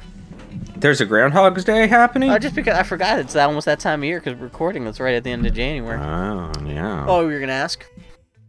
I don't know. Oh, you were gonna Um, say who? who? What? What do you yeah. think? Have we talked about all that jazz on the podcast before? I think I've brought it up before. Um, the like uh The movie? the- yeah, the movie. Maybe I don't have feelings on it. I think I may have. Tried I hate Bob. Fosse, so I was about to say because I know yeah you're. Yeah, I I I, wa- I started watching it last night and I realized this make more. All that jazz might make more sense if I knew more about Bob Fosse because it's all about like a retrospective about his life and career and stuff. Even though it's all fictionalized, Mhm. but like I know I hate his style, and he was a piece of shit. So there's nothing. oh, he himself was actually a piece of shit too. That's what I've heard, at Okay. least. I would, I would be a bit surprised. He was a high-strung creative, so Yeah. sh- big shocker there. I hate all the jazz hands he did, and the, the weird hip movements, and just everything about his style. Just I, I hate just it. the fact that he's he is he, he was such a parody of himself that Mhm. like between all the like the ladies in tights and the hats and the jazz hands, yeah, the guy definitely had a hard time breaking out of his rut in terms of like. Yeah, I feel like I could put He- on a pretty convincing Bob Fosse show, just but, but just by having seen all the parodies of his work. He really hung on to that comb over, though, man. Man, I've seen the photo. Yeah, He was like, I am not giving up these five hairs on my No head. No wonder he was such a huge fan of hats. God damn, motherfucker. Yeah, but in his acts, there he's always popping them off and putting them back on Put over back and in. over again, just giving you little glimpses. at least if he even took a brown marker and tried to color hair back in or something, like Jesus Christ, Bob Fosse. Man, but yeah, you've been up too much this week? Anything going on? You've been playing or seeing or anything like that? Uh, I finished Nobody Saves the World, and uh, that's a good game. It's very good, very good. Which one is that? No, I know we just talked that- about it last week. That's the like little dungeon crawler top down. Oh, the uh, one everyone's raving about that I've already got downloaded. Okay, I've Yeah. been listening to enough gaming podcasts and late last the game of the year stuff that like okay, I had to sort it out for a second. Okay, yeah. Like I got all the all the trophies on it except for the New Game Plus game, which I'm not a huge fan of New Game Plus. So I don't know if I'm gonna get the final trophy in it. Do you have enough cool powers and stuff that would carry over to make it make new plus interesting? Yeah, pretty much everything carries over. The dungeons just get harder. They add more. It's not randomized more dungeons though, right? Uh, it's not like yeah, kind of, sort of. Oh, it is. yeah. Okay. But don't think don't think like uh, Spelunky style. It's just different layout. There's yeah, but like still like kind of like yeah, okay. Because I was fine. Kinda with, like uh, Diablo. Hades. Yeah, Where it's like mm, the think same- more Hades. The, the yeah. layout's different, like, but components are always the same, so it's not like you're Yeah. being surprised by like oh crazy new like randomized enemies or anything like that. yeah, no, think think like Hades. Yeah. No, I've been while playing Ghost of Tsushima this week. I've been listening to the Giant Bomb Game of the Year stuff, and so like yeah, Hmm. they've been talking about so many games that like it yeah it took me extra longer to bring up uh, Nobody Saves the World in my computer data banks because all those Mm. yes so many I- games have been thrown around because of that. I kicked on Pupperazzi to try to play that, but some the, the controls feel feel weird. It like Are feels playing as a floaty? character? I thought it was maybe like a Pokemon Snap thing, where you're like uh, you're, you, you're a camera with legs, to, Oh. judging from what the sh- my shadow looked like. Oh really? That's Yeah. funny. That sounds taking cute, pictures but of if it doesn't puppies. control well, I don't know. It might have just been I was feeling fickle that day, but it it's got a weird acceleration to the stick. So Hmm. like it it starts moving slow, but then it moves faster, and then when you kind of let go of the stick, it doesn't stop right away. It's it just feels weird. Weird inertia, yeah. I don't know. Yeah, it's got a weird inertia to it, which usually which usually is more akin to like mouse stuff. I think. I I don't say, know. yeah. It just it felt weird. I don't know. I wonder if it is a Um, PC game that they just kind of dumped onto consoles kind of sloppily and didn't really like rejigger the inertial control st- uh, setting stuff. But, yeah. And uh, it Um, was.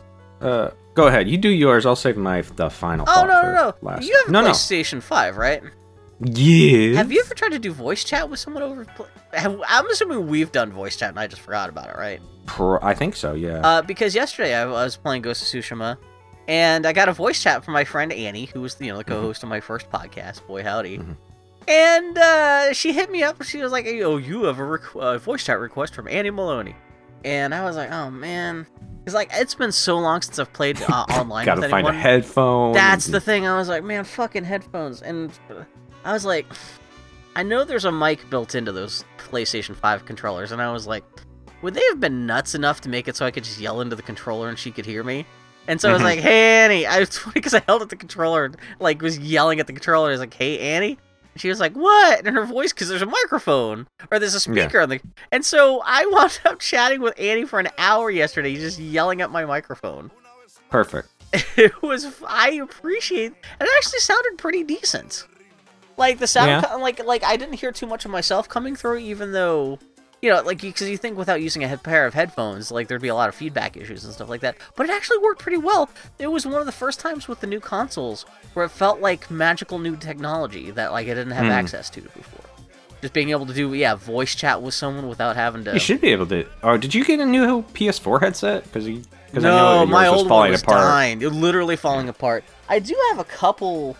Uh, back when we had some. You uh, can also just use uh, uh, headphones with a microphone on it. Yeah, exactly. Well, that's what I was. Because I bought like another set of. I bought a set of. Um, I have a couple headphone sets with it with a with a microphone built in. Uh, the last one I bought was for the podcast when we were when I was having technical uh, difficulties uh, last year. But I got that stuff sorted out, so I never actually wound up. Yeah, I've kind of like a pair of Logitechs right here that I have Hmm. not used since like last summer when it turns out I didn't actually need them the way I thought. But I thought I was gonna have to hook these up to talk on the PlayStation 5, but like yeah, you know what? Actually, knowing now that like I can just talk, I, I would actually have to test that out more with you because if I'm gonna play online with anyone with voice chat, it'll probably be you. So I'd have Yeah. to test it with you to see if it works out for both of us. And maybe I don't need to buy, because like if I want to listen with headphones, because I, I did that test that out with Andy too, where I actually the headphones that I'm recording with right now that I'm using to record the podcast, were they're just headphones, but they don't have Mhm. a mic built in. Like Mm. I could just use that and uh, you can pop that into the PlayStation 5 controller, so at least the sound uh, is so there's a little bit less chance of the sound bleeding from like as the person's talking to you, like feedbacking into the microphone. Mhm. And also, you get to hear the actual sounds of the game a little bit better because they're pumping right into your ears. But like that on the PlayStation 5, there doesn't seem to be an easy way to like change the mix of the volume between the voice chat and the game audio. On the was it on the Xbox headset? Oh no no no no no no! On the PlayStation 4 headset, that's what it was. Because there is an input on the on the headset that actually lets you change the Yeah. input audio for both things. So maybe I guess that is the benefit of actually having a PlayStation headset rather than just. I'm thinking out loud now. You're fine. Oh, I'm yeah. kind of rambling, but yeah, okay. it's but- all good. I just thought that was a cool discovery, and it also shows yeah, how little I've played the PlayStation 5 online that I didn't even figure that out until yesterday. There hasn't been a ton of like online stuff to play. No, and even then, like the only online stuff I've played on either the new generation consoles was it's been Halo on the Xbox, but that's just me Mhm. playing by myself trying to unlock stuff. I did finally unlock all the cyber vaporwave stuff in, in the new Halo event too, which made me happy.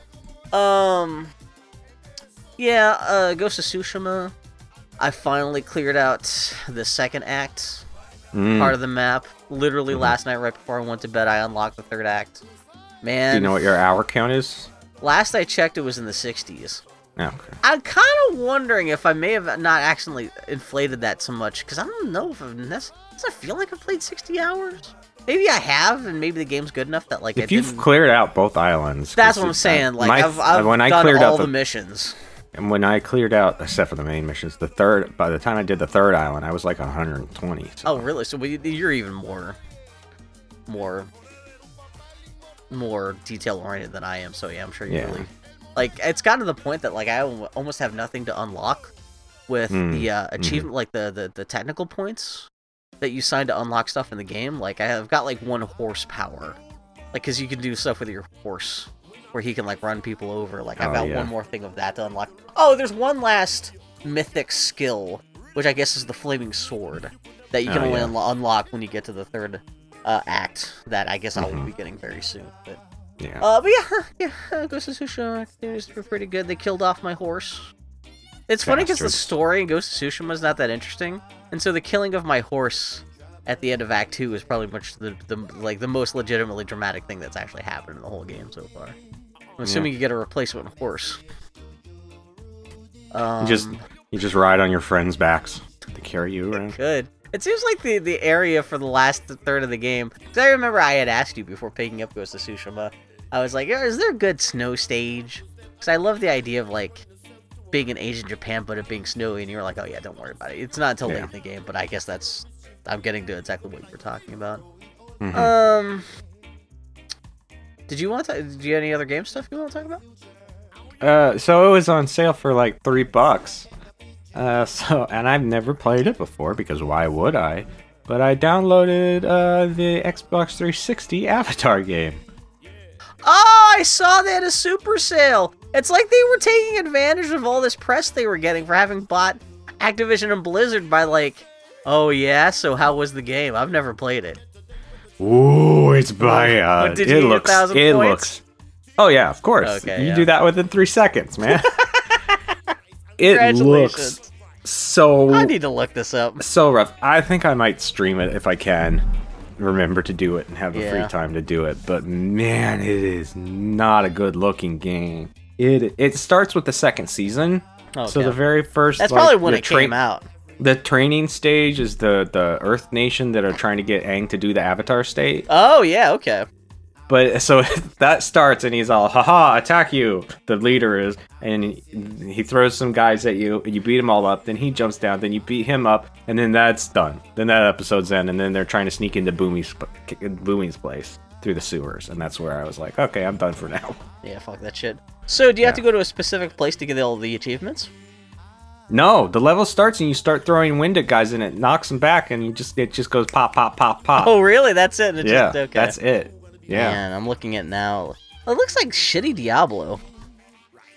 Uh, it's kind of it's like not. really pulled away third down. person, just like yeah. That's kind of uh, unfortunate, man. platformy and You only play as Aang. There's no option to play as anyone else. No, you switch between characters. Okay, because I saw that like Sock and Katara. It looks like they're following you. Yeah. Yeah, yeah. I'll have more report on that for now. But man, it's Oof, would do. it is. uh, Did you play the Legend of Korra game by Platinum? I bought it just because I was like, I like Legend of Korra support. That was not very good either. Mm, okay. Like that Well, was. this is I not- remember. Like, I think I'm gonna I'm gonna assume Legend of Korra is better than this thing. Uh, I think like just by virtue of the fact that like uh, it being like a generation later, but it was still that equivalent of like shitty cash in. Uh, But just because it was made by Platinum, it was a little more like it's a little more like a third person like Devil May Cry kind of game where it's not quite so top down, just button mashy. There's more. It's like more combo oriented and stuff. I guess Mhm. from what I'm seeing of of the footage here on YouTube of the original Avatar game.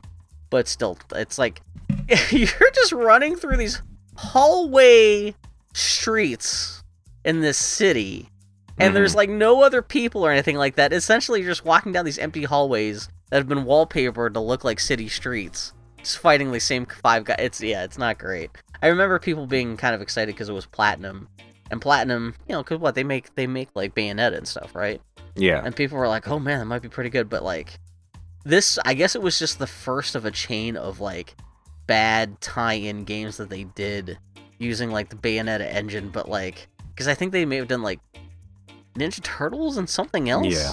And everyone was like, "Oof." They must be on hard times if they're having to do like these cash-in game that these, yeah these tie-in games, and they're so like like, they're, they're they're they're bad enough that it like harkens back to the day of like terrible license games from like you know the Super Nintendo and stuff. But Yeah, they, Yeah. they the Avatar game they swap back and forth because sometimes they'll have animated mouth movements, but sometimes the the characters just are a blank slate, just staring off in the distance while the lines Um, are spoken. It's great. Yeah, I'm assuming it's at least the original cast for what it's worth, but Yeah, it is. because uh, what else are they gonna do? I mean, What yeah, this is back when this is the closest thing to when Avatar was kind of like there was merchandise for Avatar, and it seemed like it might turn into like like some kind of little bit of a merchandising empire, and it really didn't. I think the actual the, the the everyone dunking on the game kind of killed Avatar merchandise in general, where the show itself was doing pretty well, but like the the the game was such a black mark on Avatar's reputation in terms of everything outside of the show that like yeah like they did not sell much in the way of like action figures or anything like that related to the the show man oh, i still need to go see if i can find those new avatar figures that you were sending me photos of that are out right now. Cause they don't look great but No. i won't say no to like a like a little like $10 Aang action figure because i'm sure i'm assuming they're probably they're probably i'm sure they're 20 bucks but i'm sure by now they're on sale for like five i give if i look in the right place i can get them for cheap oh Probably. man i'm looking at some of the cutscenes it's like playstation 2 cell shaded at least here Yeah. they're actually talking but the animation it is not Oh, it's not good. Ooh, This it's like uh, no baby's first licensed game. Is oh the kind of feel. this is crunchy as shit Mhm. Okay, I gotta stop looking at that 'cause that is actively depressing. Ooh, the Mhm. Duma Muma. I also got just because it was on sale and John likes Mickey. I got Epic Mickey too. That seems fine enough. Man, I can't You know, remember. whatever. Is that the one with Oswald, or is Oswald in both of them? He's in both of them, but he you swap back and or you're it's in kind of more of a geared towards being a two-player game for Epic Mickey too. Because I remember they were is always running promising that they were going to make a lot of changes after the first one was so disappointing to so many people, Yeah. and I couldn't. I didn't know what that meant, but I remember like what's his face, the Epic Mickey guy, being like, "We heard- we got all the feedback. We're gonna fix it for this sequel that no one asked for." And then five mm-hmm. people bought that sequel. yeah. Ah, That's cool. At least it's um, that sounds about right. Epic Mickey only appealing to someone who wasn't born until ten years after it came out, just because it's they're all- in their it's kid the- little it's kid way Disney too- phase.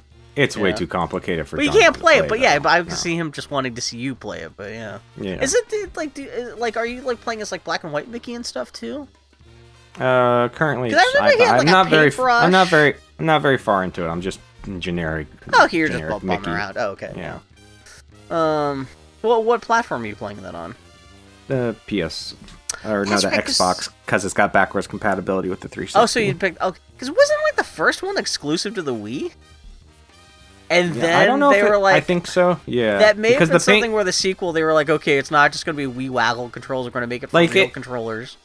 This Okay, would be a lot better on the Wii because you could paint at the screen and paint, but Yeah, you're kind that's- of using this the right stick here, and it kind of makes things a little bit more difficult. Because I think there was like a Wii. I don't know if it came with the game, but I think there was like a Wii, like Wii controller that was shaped like a paintbrush, if I remember correctly, for the first Epic Mickey. yeah, And I think for the second one, they were like, okay, no one bought that first game, so we're going to try to make this more.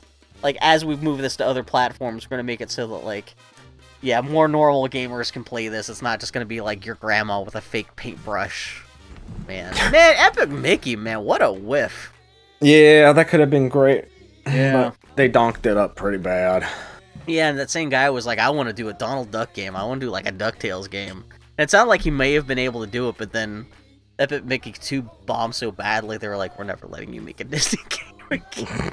Yeah, God, I can't remember the guy's name. He was like some kind of famous gaming guy, but I can't remember. he who, was the but- guy that did Deus Ex. I can't remember. his name yeah, that guy. he's- he's Uh, now, now I just know him as the Epic Mickey guy. Yeah, yeah. And and Epic Mickey guy means failure. Mm, mhm. no one likes your game. Get out of here. Um, I'm glad you get that much time to play, Yeah. especially with a kid and stuff like that. So Well, nobody saves the world. I was. I was able to play that on my tablet. Well, what's so on? What, do you have anything neg- like you like? Are you anticipating anything else coming on? Like you're not tempted by Pokemon Breath of the Wild or anything like that? Every Pokemon a game I've tried to play since you know the first one, which I did play all of, I've gotten a certain point in. I'm just like, why am I doing this? I don't care, and then I stopped playing. So Yeah, I played two of them and they were fine. I I keep on hearing about how they've changed so much stuff for this new Pokemon, the Breath of the Wild Pokemon, that mm-hmm. like I was watching a video last night before, before I went to bed, and they were talking about all these changes they made, like, oh, now you're actually like throwing out the Pokeballs, and like you could actually see the monsters fighting each other and stuff, and like all these changes where I'm like, is that? I just assume that's what Pokemon had been for years. No, Are they, they just. They were finally- so stagnant on that shit. they're just getting around to doing that shit now. And I'm like, Mhm. oh man, because I've seen a lot of people like talk about how this game, this new game, isn't necessarily that great, but they appreciate all at least the new changes, and uh, hopefully it bodes well for the future. Yeah, and all this stuff is stuff. I was like, it stuck a gun to my head, I just assumed this is how Pokemon had evolved and been like for a while. I'm like, oh man, Jesus, Nope, they did not. They did not want to evolve that shit. man, that is not good. I mean, I guess No. they must be doing something right if they've kept on selling so many games, but Jesus Christ, that really is like. Oof. Okay, yeah. Just the idea that you can walk around in the wild and you're not just being funneled down like these RPG tunnels. Like the fact that people are making that sound like it's revolutionary, I'm like, Jesus Christ. Uh, Pokemon fans sound like abused housewives. Because like that's the thing that also puts me off from Pokemon. Because every time they anyone announces a new Pokemon, all I hear is people complaining about whatever's been announced, and so I can never Mhm. tell if it's if whatever new Pokemon is coming out is actually any good or not. Because everyone just complains about everything so much, no matter what is announced. I, I can't even get a a feel for like when when I guess it's not Nintendo, but I guess the Pokemon Company when the Pokemon Company has actually fucked up a new Pokemon or not. Because according to the internet, eh, like there's never been a good Pokemon since like the first games back in like 1996. But Yeah. yeah, I mean, those are the. Have, how often do you hear about like Pokemon, like the actual creatures themselves that aren't in the original 150? yeah, no, I not all. I Like, yeah, I would almost actually be tempted to buy this new one if they just came out and said, said this is like the uh, the the original 150 Pokemon. Because at least that seems kind of manageable. But like, I don't want to. I don't want to spend my whole time collecting like 8,000 different characters I've never even heard of before, where it's just like the most random, like. His name is Plecoplorb. and his Yeah. goof- and, and he turns into Goofamog and Schnick Congratulations, just inventing a new Pokemon that actually probably already exists. and like it's just like it's a kind of cute like little mess or something, but it's just like, oh, Yeah. but You do anything besides ghosts Ghost of Tsushima. Oh, I, do you ever see the movie Chef Chef? with Jon Favreau? He makes it. He invents it. He be. I have not. This gotta be nothing you're interested in. That's what I'm saying. Oh no, it's fine. This is this is why Tardy the Party's ending. Because I could have done this as a Tardy the Party project, and you would have just been like, "The fuck." So, you've heard, you've probably heard about how Boba. The, uh, speaking of fans complaining about how every new thing in a franchise is terrible, you've probably heard about how the new book Book of Boba Fett show is terrible. Yeah. Um, it is terrible, Yeah. but although actually it's funny, the best episode of the Book of Bo- Boba Fett just came out this week. And it's the best episode of the Book of Boba Fett because it had nothing to do with Boba Fett. It was just another episode Mm. of The Mandalorian, practically. Oh, that's Uh, good. but the Book of Boba Fett is a show that was created and written by Jon Favreau, and it's terrible. And I was Mhm. just like looking through the movies on iTunes or something like that, and I saw that like I guess because uh the Book of Boba Fett's a big thing right now, they were just pushing all of like Jon Favreau's movies on iTunes. I was like. I've never seen a Jon Favreau thing that wasn't like Marvel or Star Wars because I've seen like the first Iron Man movie, you know, he did the Mandalorian and the Book of Boba Fett, and I was like, maybe I should check out something of his. Like, is he actually good? Because like, it's so hard to judge I've if he's any good, judge judging by his Star Wars content because it's been so spotty. I heard it make that movie makes you really hungry. I mean, if it's if it's a movie called Chef and you don't get hungry, you've officially fucked up. I mean, it's nice. So it really is. He Jon Favreau, who I don't even know if you know what he looks like or anything like that. He's a big, Yeah, yeah, I He's a big dopey. Yeah, he's he's a lunk. Uh, he he he's he plays a chef who's super successful, but it's like the total like Hollywood story of like this person's living in LA and they're super successful, but they've got a hole in their heart in the shape of their child and their wife that Mm. they're not paying enough attention to, and the whole story is gonna have to be about him learning to balance ho- learning to balance his work life with his home life because like he's a chef and he's super popular but like, I guess the the chef reviewer, the food reviewer that once uh, helped make his career a decade ago by calling him the best new rising chef in LA, is gonna come back for the first time since he first got his food reviewed that made him so famous 10 years ago. And so Jon Favreau was like, oh, I gotta create a whole new menu because I really want to knock this guy's socks off because he hasn't eaten my food in 10 years. I want to show him like everything that I've learned. But Mhm. like the owner of the restaurant, who actually now that I think of it, because I always think about like the whole when you have a story about like a Hollywood person who has to balance, learn to balance work with life and stuff like that. I always think about that's the story of Hook, because it's totally Robin Williams' character in the movie Hook. The Yeah. restaurant owner that Jon Favreau has to answer to is played by Dustin Hoffman. I didn't realize until now that I, that's the Oh. whole connection because he played Captain. Anyway, Dustin Hoffman is all like, "No, I don't want you changing the menu. You like." Like you have to serve what's on the menu. You can't just come up with a whole new menu just to impress this one food critic. And so Jon Favreau, he just does makes the same food that he always does. And the, the, the food critic is super underwhelmed. And so Jon Favreau loses his fucking mind, goes out, cusses the dude out, says, fuck you. Who are you to tell me like what food is good is, is isn't good and stuff like that? Loses his job. And so he decides that he's going to reconnect with his kid that he had been ignoring the whole time while being the super successful chef by he's going to get himself a food truck and run around the country and just like sell cubano sandwiches with his son and that's what he Mhm. does he he john uh, hi- his like sous chef john leguizamo and his little like 10 year old kid they like get a food truck and they the half half the movies them like put like cleaning it and putting it back together. And then like you know like he takes his son out to the to the to the place where you get food when you're like got a food cart. And he's like telling him like oh this is how you choose the best pork. And this is how you get the best vegetables. And there's a whole like a thousand montages of him cutting you know, like slicing uh, fruits and vegetables and sautéing them up, and all looks good.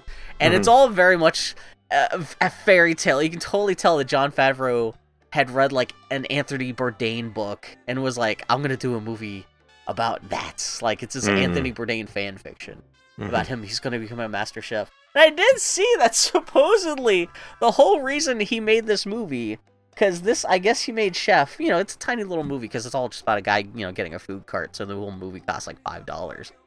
Um, I guess this is what Jon Favreau had made after he had made the first two Iron Man movies and the movie Cowboys versus Aliens, and everyone hated Iron Man two and Cowboys and Aliens so much that I I don't know how true this is, but everyone suspects that like jo- the whole chef movie is him throwing a fit about how no one liked Iron Man 2 and Cowboys versus Aliens because it's all about him like fuck the critics man they don't know what it's really like and I gotta Mm. get back to making small because it's all about a chef who goes from like making big cuisine where he has to answer to Dustin Hoffman who's a rich restaurateur to like he's gonna work but he's gonna go off and have his own food truck and be the master of his own destiny which is that that Yeah. represents chef the movie itself and suppo- that's what everyone claims that like what Chef as a movie is for Jon Favreau. But like, just funny because then Jon Jon Favreau after he made Chef, he just wound up making Star Wars stuff with Disney anyway. So it's like, if he if he ever made a sequel to Chef, would be all about him like selling his taco truck and then going back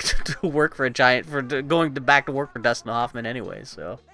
But it was actually a pretty cute little movie, but it's very much like a very goofy Hollywood fairy tale put together by someone who is just like having ident- I- I- identity crisis kind of but Mm. it's cute. It got good music and stuff. It's funny. It's only 90 minutes long too.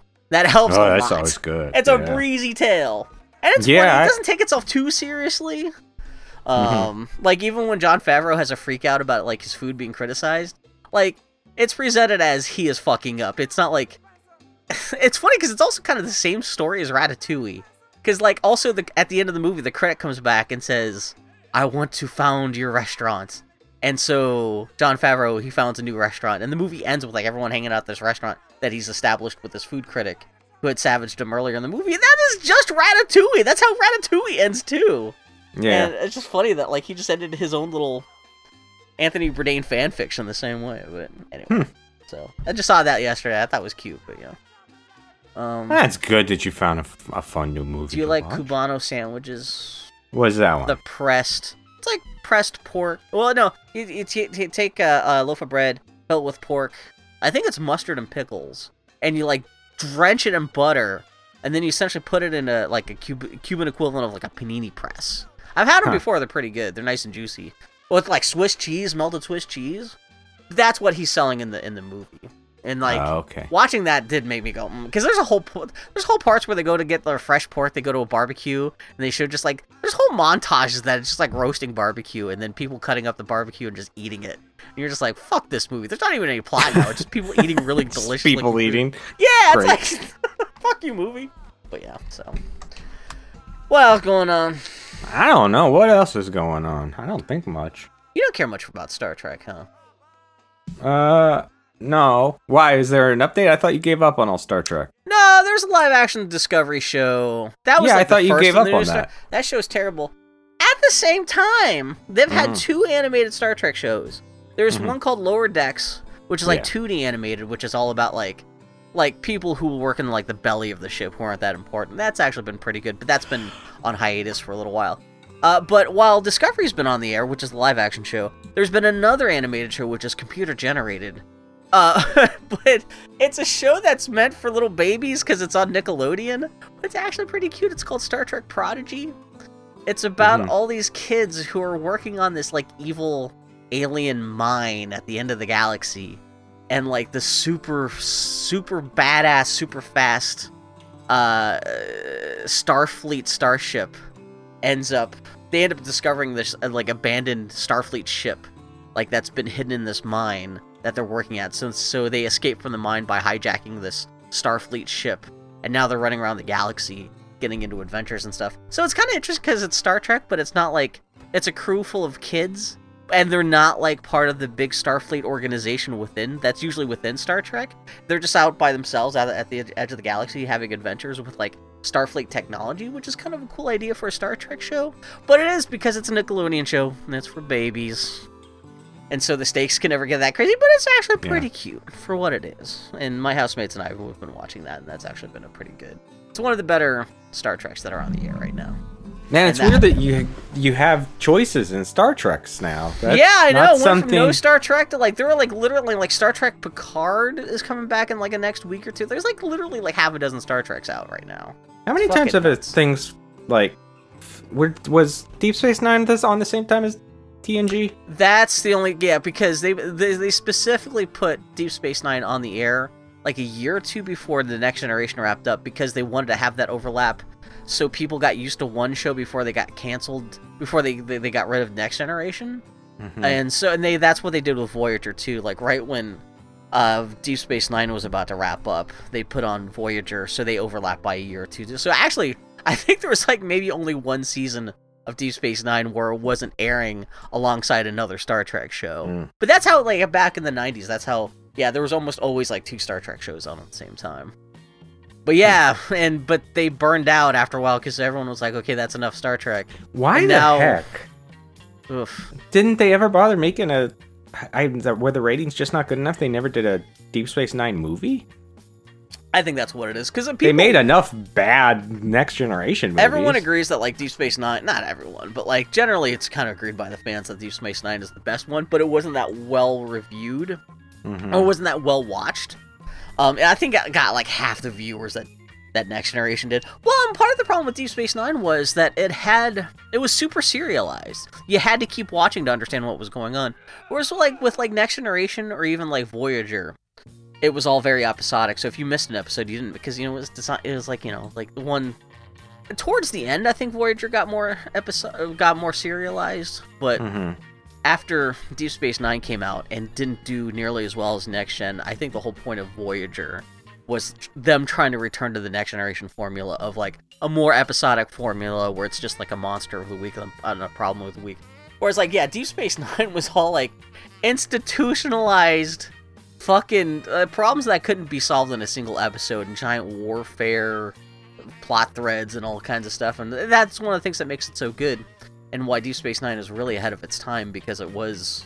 I mean, that's like half of all TV shows now are all super serialized, where it's all like, like even the Star Trek Prodigy show that I'm talking about right now, that's like super serialized, where it's Mhm. like you know you can, you can enjoy a one-off episode, but there's always stuff that's like linking into other episodes where you're not gonna have context for. You might be a little bit confused, but yeah, so.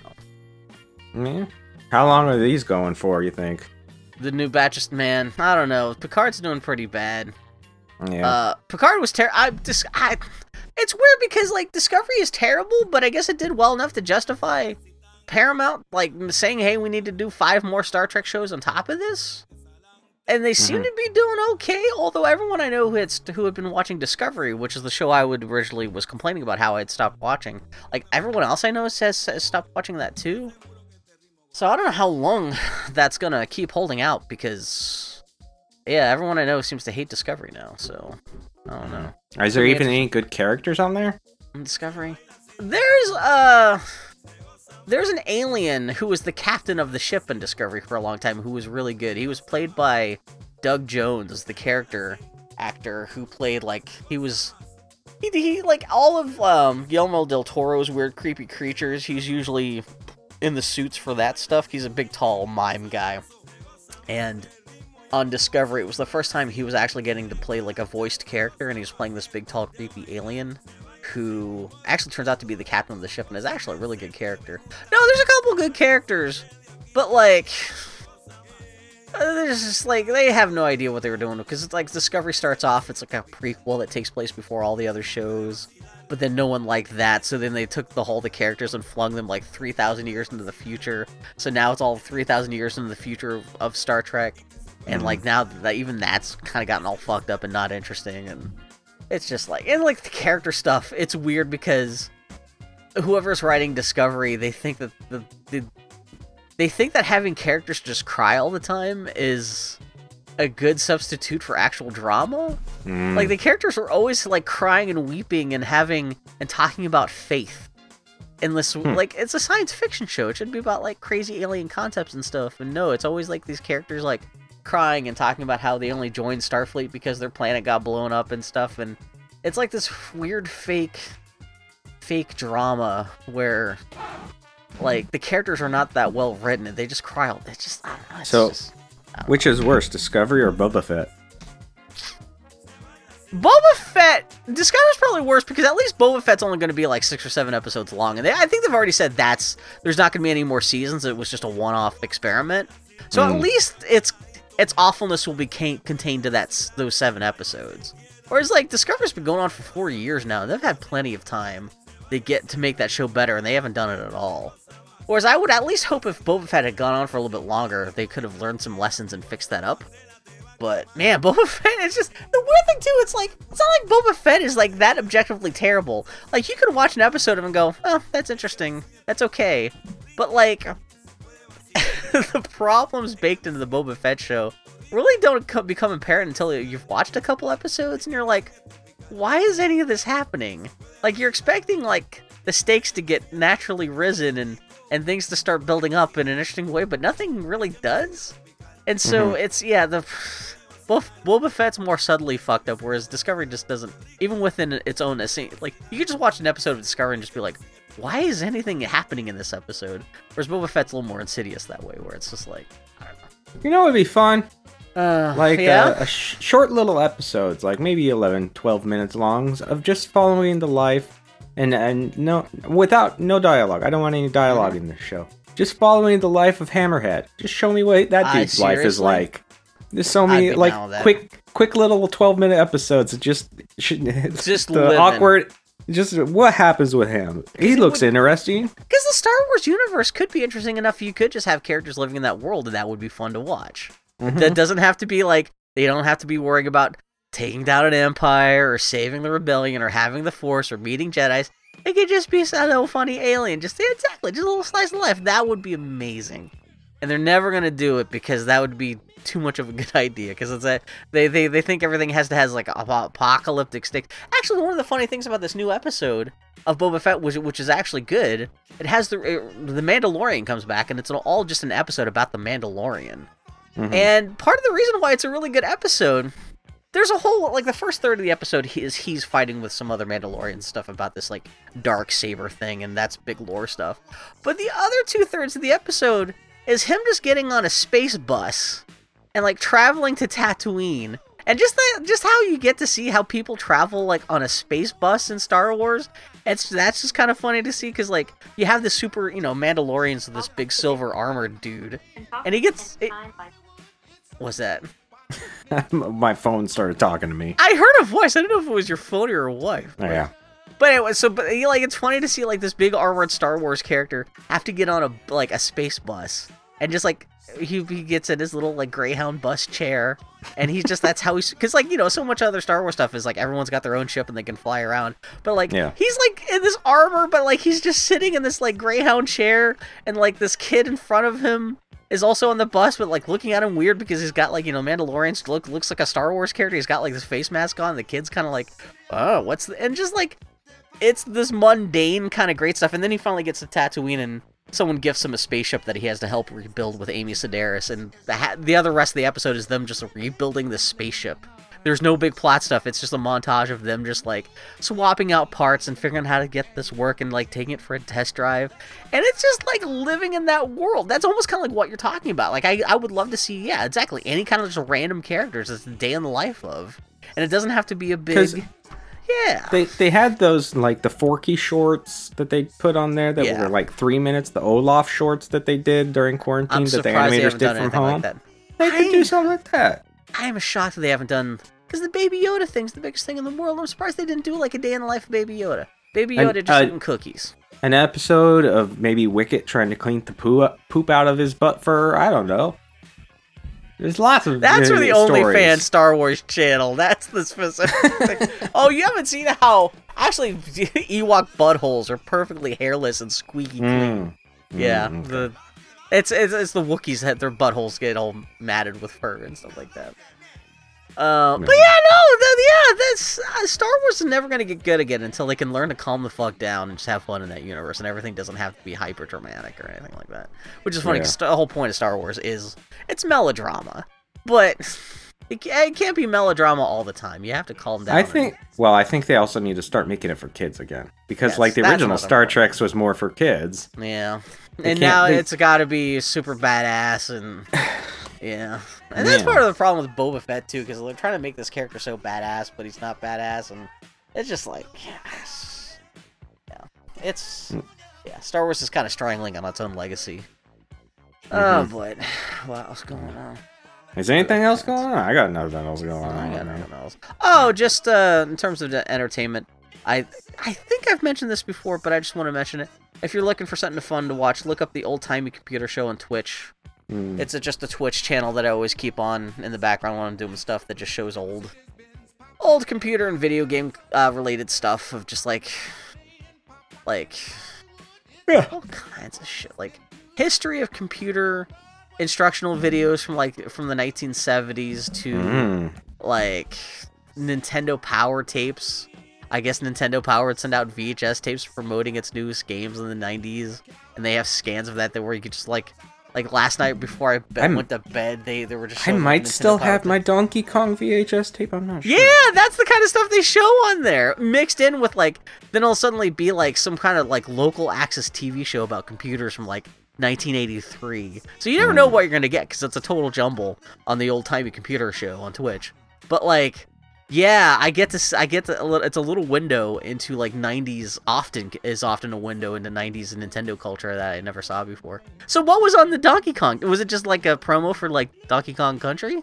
Yeah. Yeah, one I don't. my I, I watched it more than once, but I don't remember exactly what was on it. One of my find it on YouTube, favorite I'm things is they have tapes that were sent out to like I think it was sent out to like GameStop Sure. hmm to to, to people selling copies of Donkey Kong 64 or no no no Donkey Kong Country where it's like here like this is the tape that you would get in your along with like your Donkey Kong Country standee that you're supposed to put at the front of the store along with like a Donkey Kong Country like hunter's vest with like Donkey Kong Country buttons and like all kinds of like pamphlets with like and literature about like the making of Donkey Kong Country that you're supposed to hand out to people, just trying to get as many people to buy as many copies of Donkey Kong Country as you possibly can.